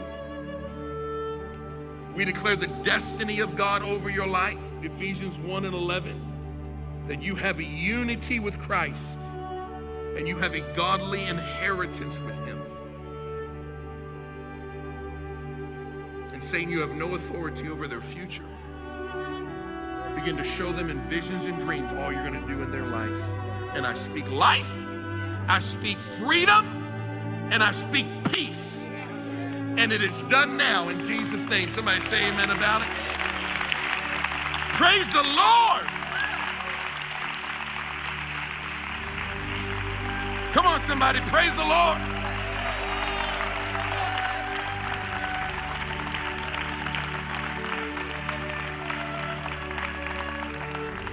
I, I, I, know I've gone long, but just let me pray for one more thing. I want to pray for anyone in here who's dealing with addiction.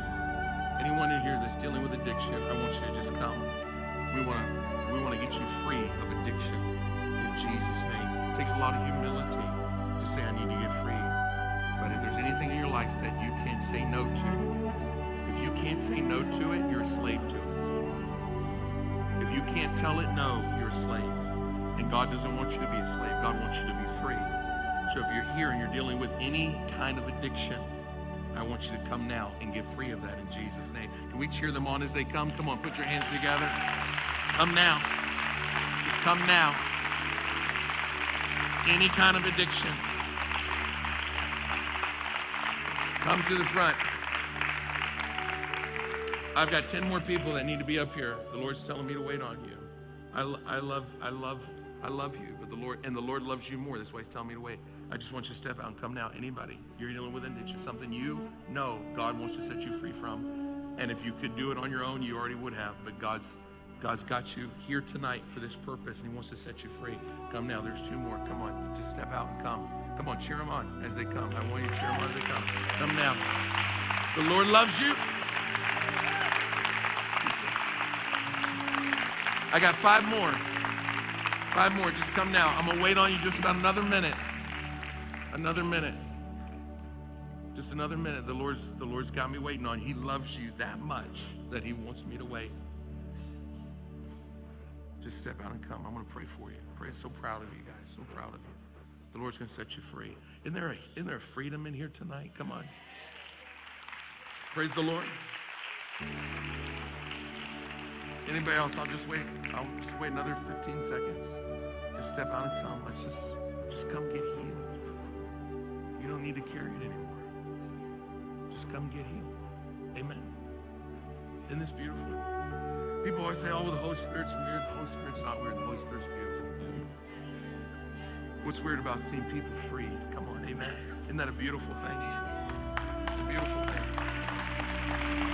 Notice I'm not foaming at the mouth. I'm not, my eyes aren't rolling back in my head. And we're all flowing in the Holy Ghost, and people are getting healed and delivered and set free. Amen. So just lift your hands a little bit. Just lift your hands. Stretch forth your hands to these amazing people. We right now break off of you every lie that Satan has spoken over you.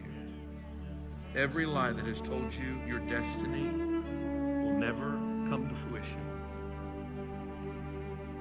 Ephesians 1 and 11 says that you have a union with Christ and that you have an inheritance.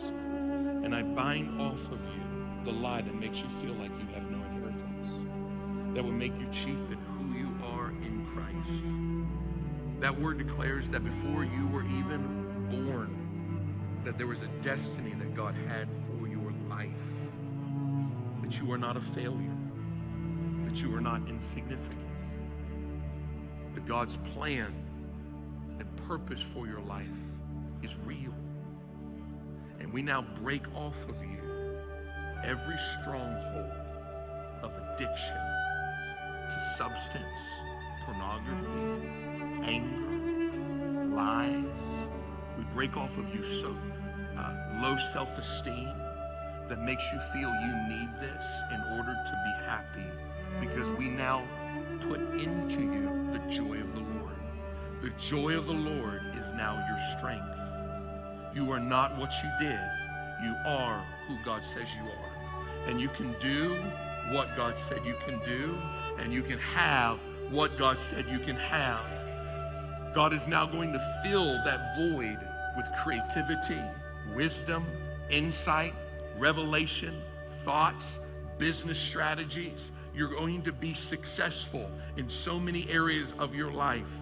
And God is now pouring on this fire. It's like a fire, a, a, raging fire that's in your in your soul that you've not been able to put out. And the Holy Spirit is literally pouring on it, healing waters, and those fires are literally going out right now. It's literally just being extinguished by the Holy Spirit and you are now being freed by the power of the Holy Spirit that lives on the inside of you. It will not shape your identity, it will not shape your thoughts. God has literally placed songs down on the inside of you to heal nations.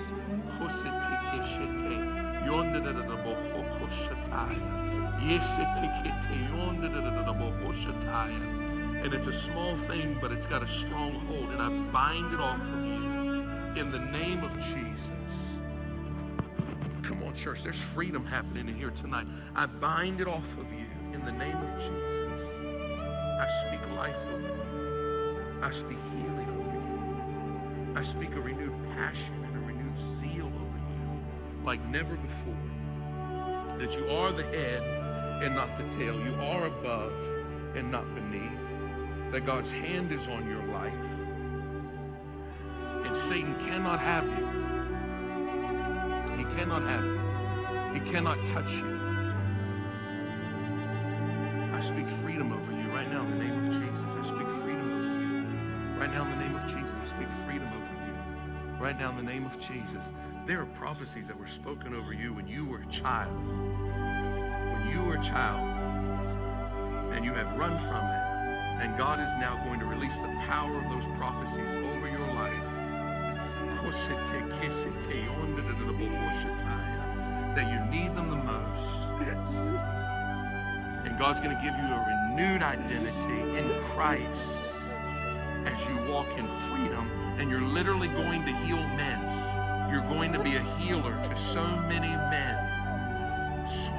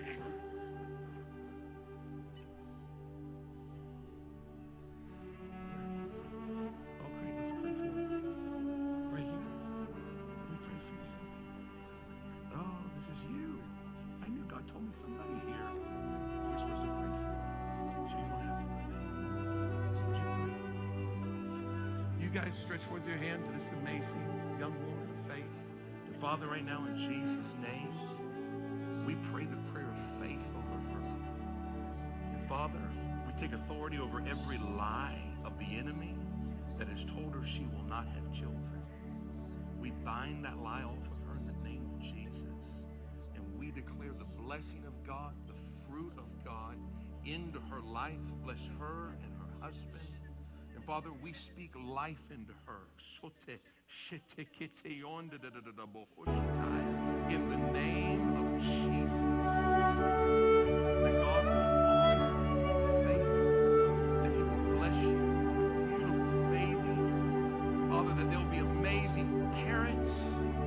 that they'll happen.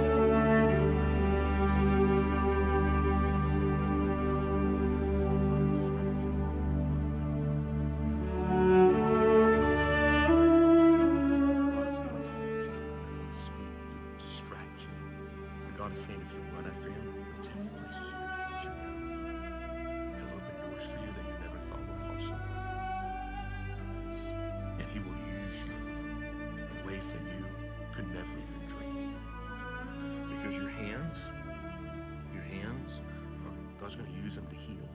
You're going to heal young people. And you have a prophetic voice. You, you are playing the guitar, but you're not just supposed to be playing the guitar. You're also supposed to speak.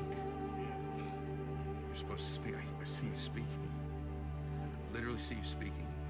And you feel like you're supposed to be in the back, but God's called you to be in the front. And you're going to heal people with your words.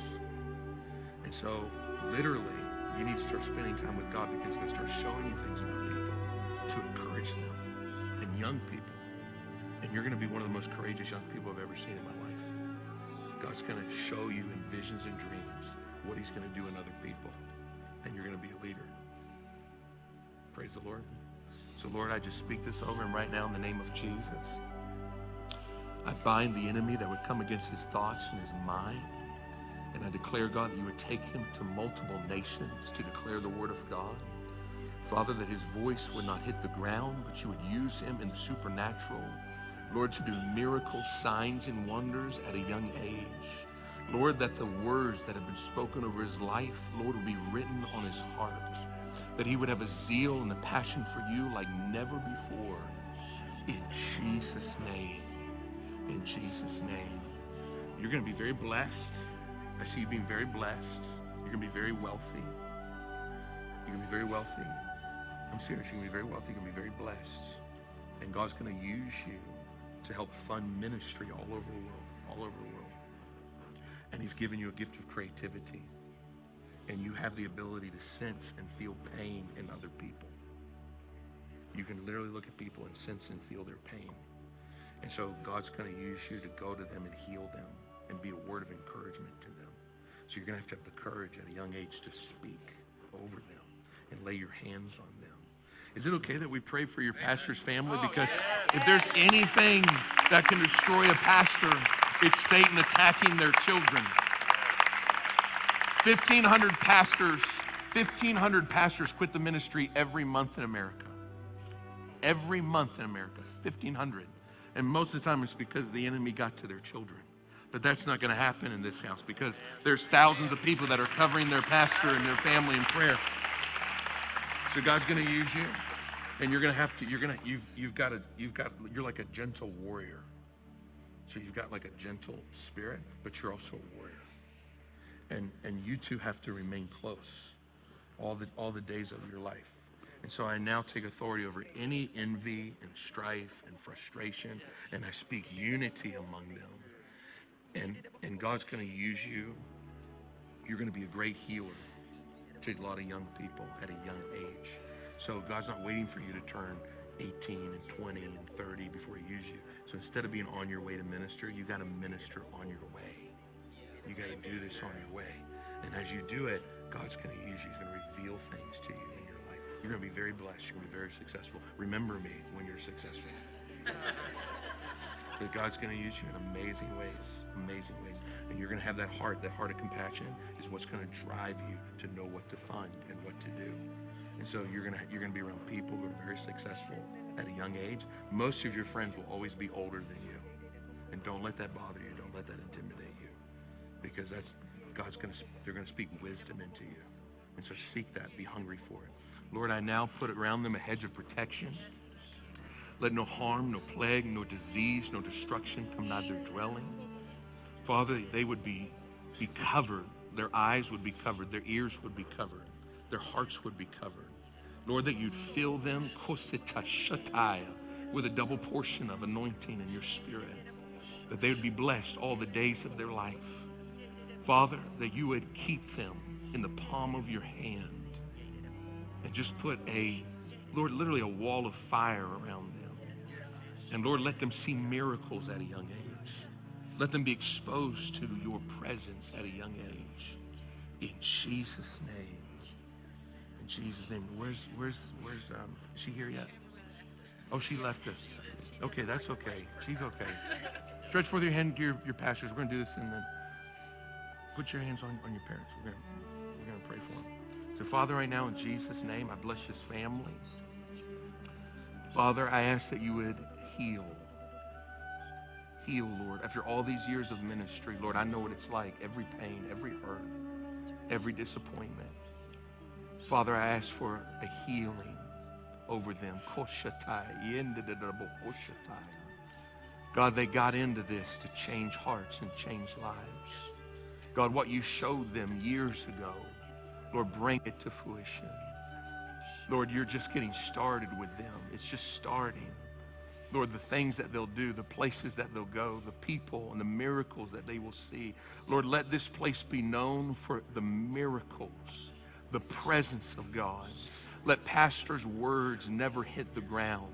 Lord, that when he says something, we as a church, Lord, would carry this cause and this anthem, that we would make sure it becomes a reality. Give him men and women that would stand in the gap.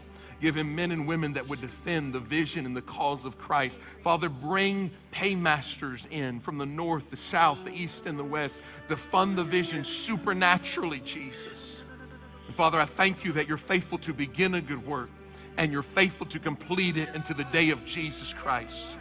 And as their days are, God, so shall their strength be.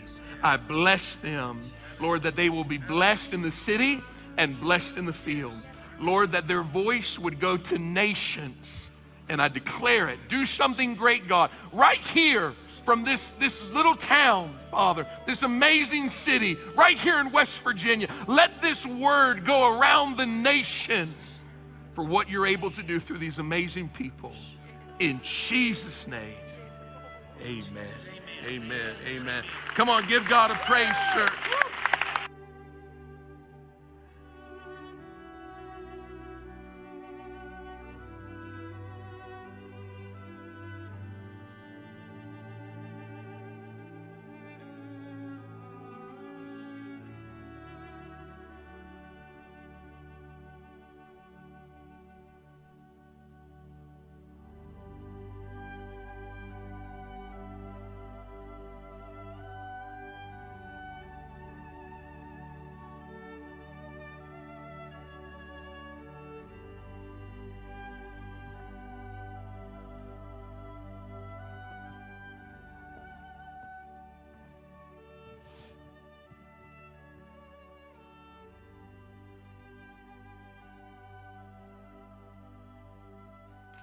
Wow.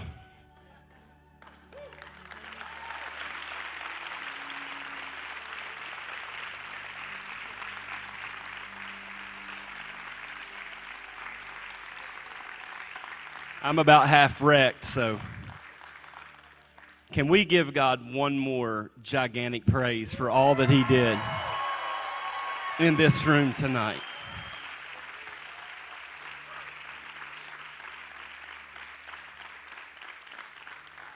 Pastor Jonathan and Joanne, we are so thankful for the gift that you are to us as friends, but also to the body of Christ. If you're thankful for Pastor Jonathan and Joanne Brozozog, come on, can you let them?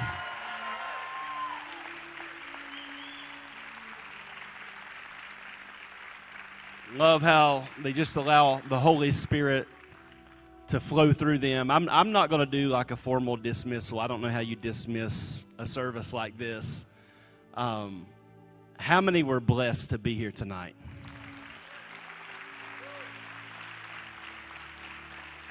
I know I'm fumbling over my words and can't get my train of thought, but how many is planning on coming back for night two? Man. I believe God's going to meet us each and every night. And I, I, I, said, one of my prayers coming into this revival was, God, we want you to do something new. Something, I didn't want to like come up with what it looked like because I wanted to experience God in a way that I hadn't. And tonight I watched people being ministered to, and it was so beautiful. And I, I know God is going to continue to move in this place in a very powerful way. So here's my encouragement as we, we prepare to leave. I want you to come back tomorrow night ready to worship God. We're not going to put him in a box, we're going to let God be God. But I want you to bring at least one person with you. One person. I want you to find one person that you could bring with you. It may be a family member, a neighbor, it may be a coworker, but bring them. How many know that in this kind of presence of God, all things are possible? I love Pastor Jonathan, Pastor Joey. I love you guys. Thank you so much. I hope you guys have an incredible night. Tomorrow night, 7 o'clock. God bless you.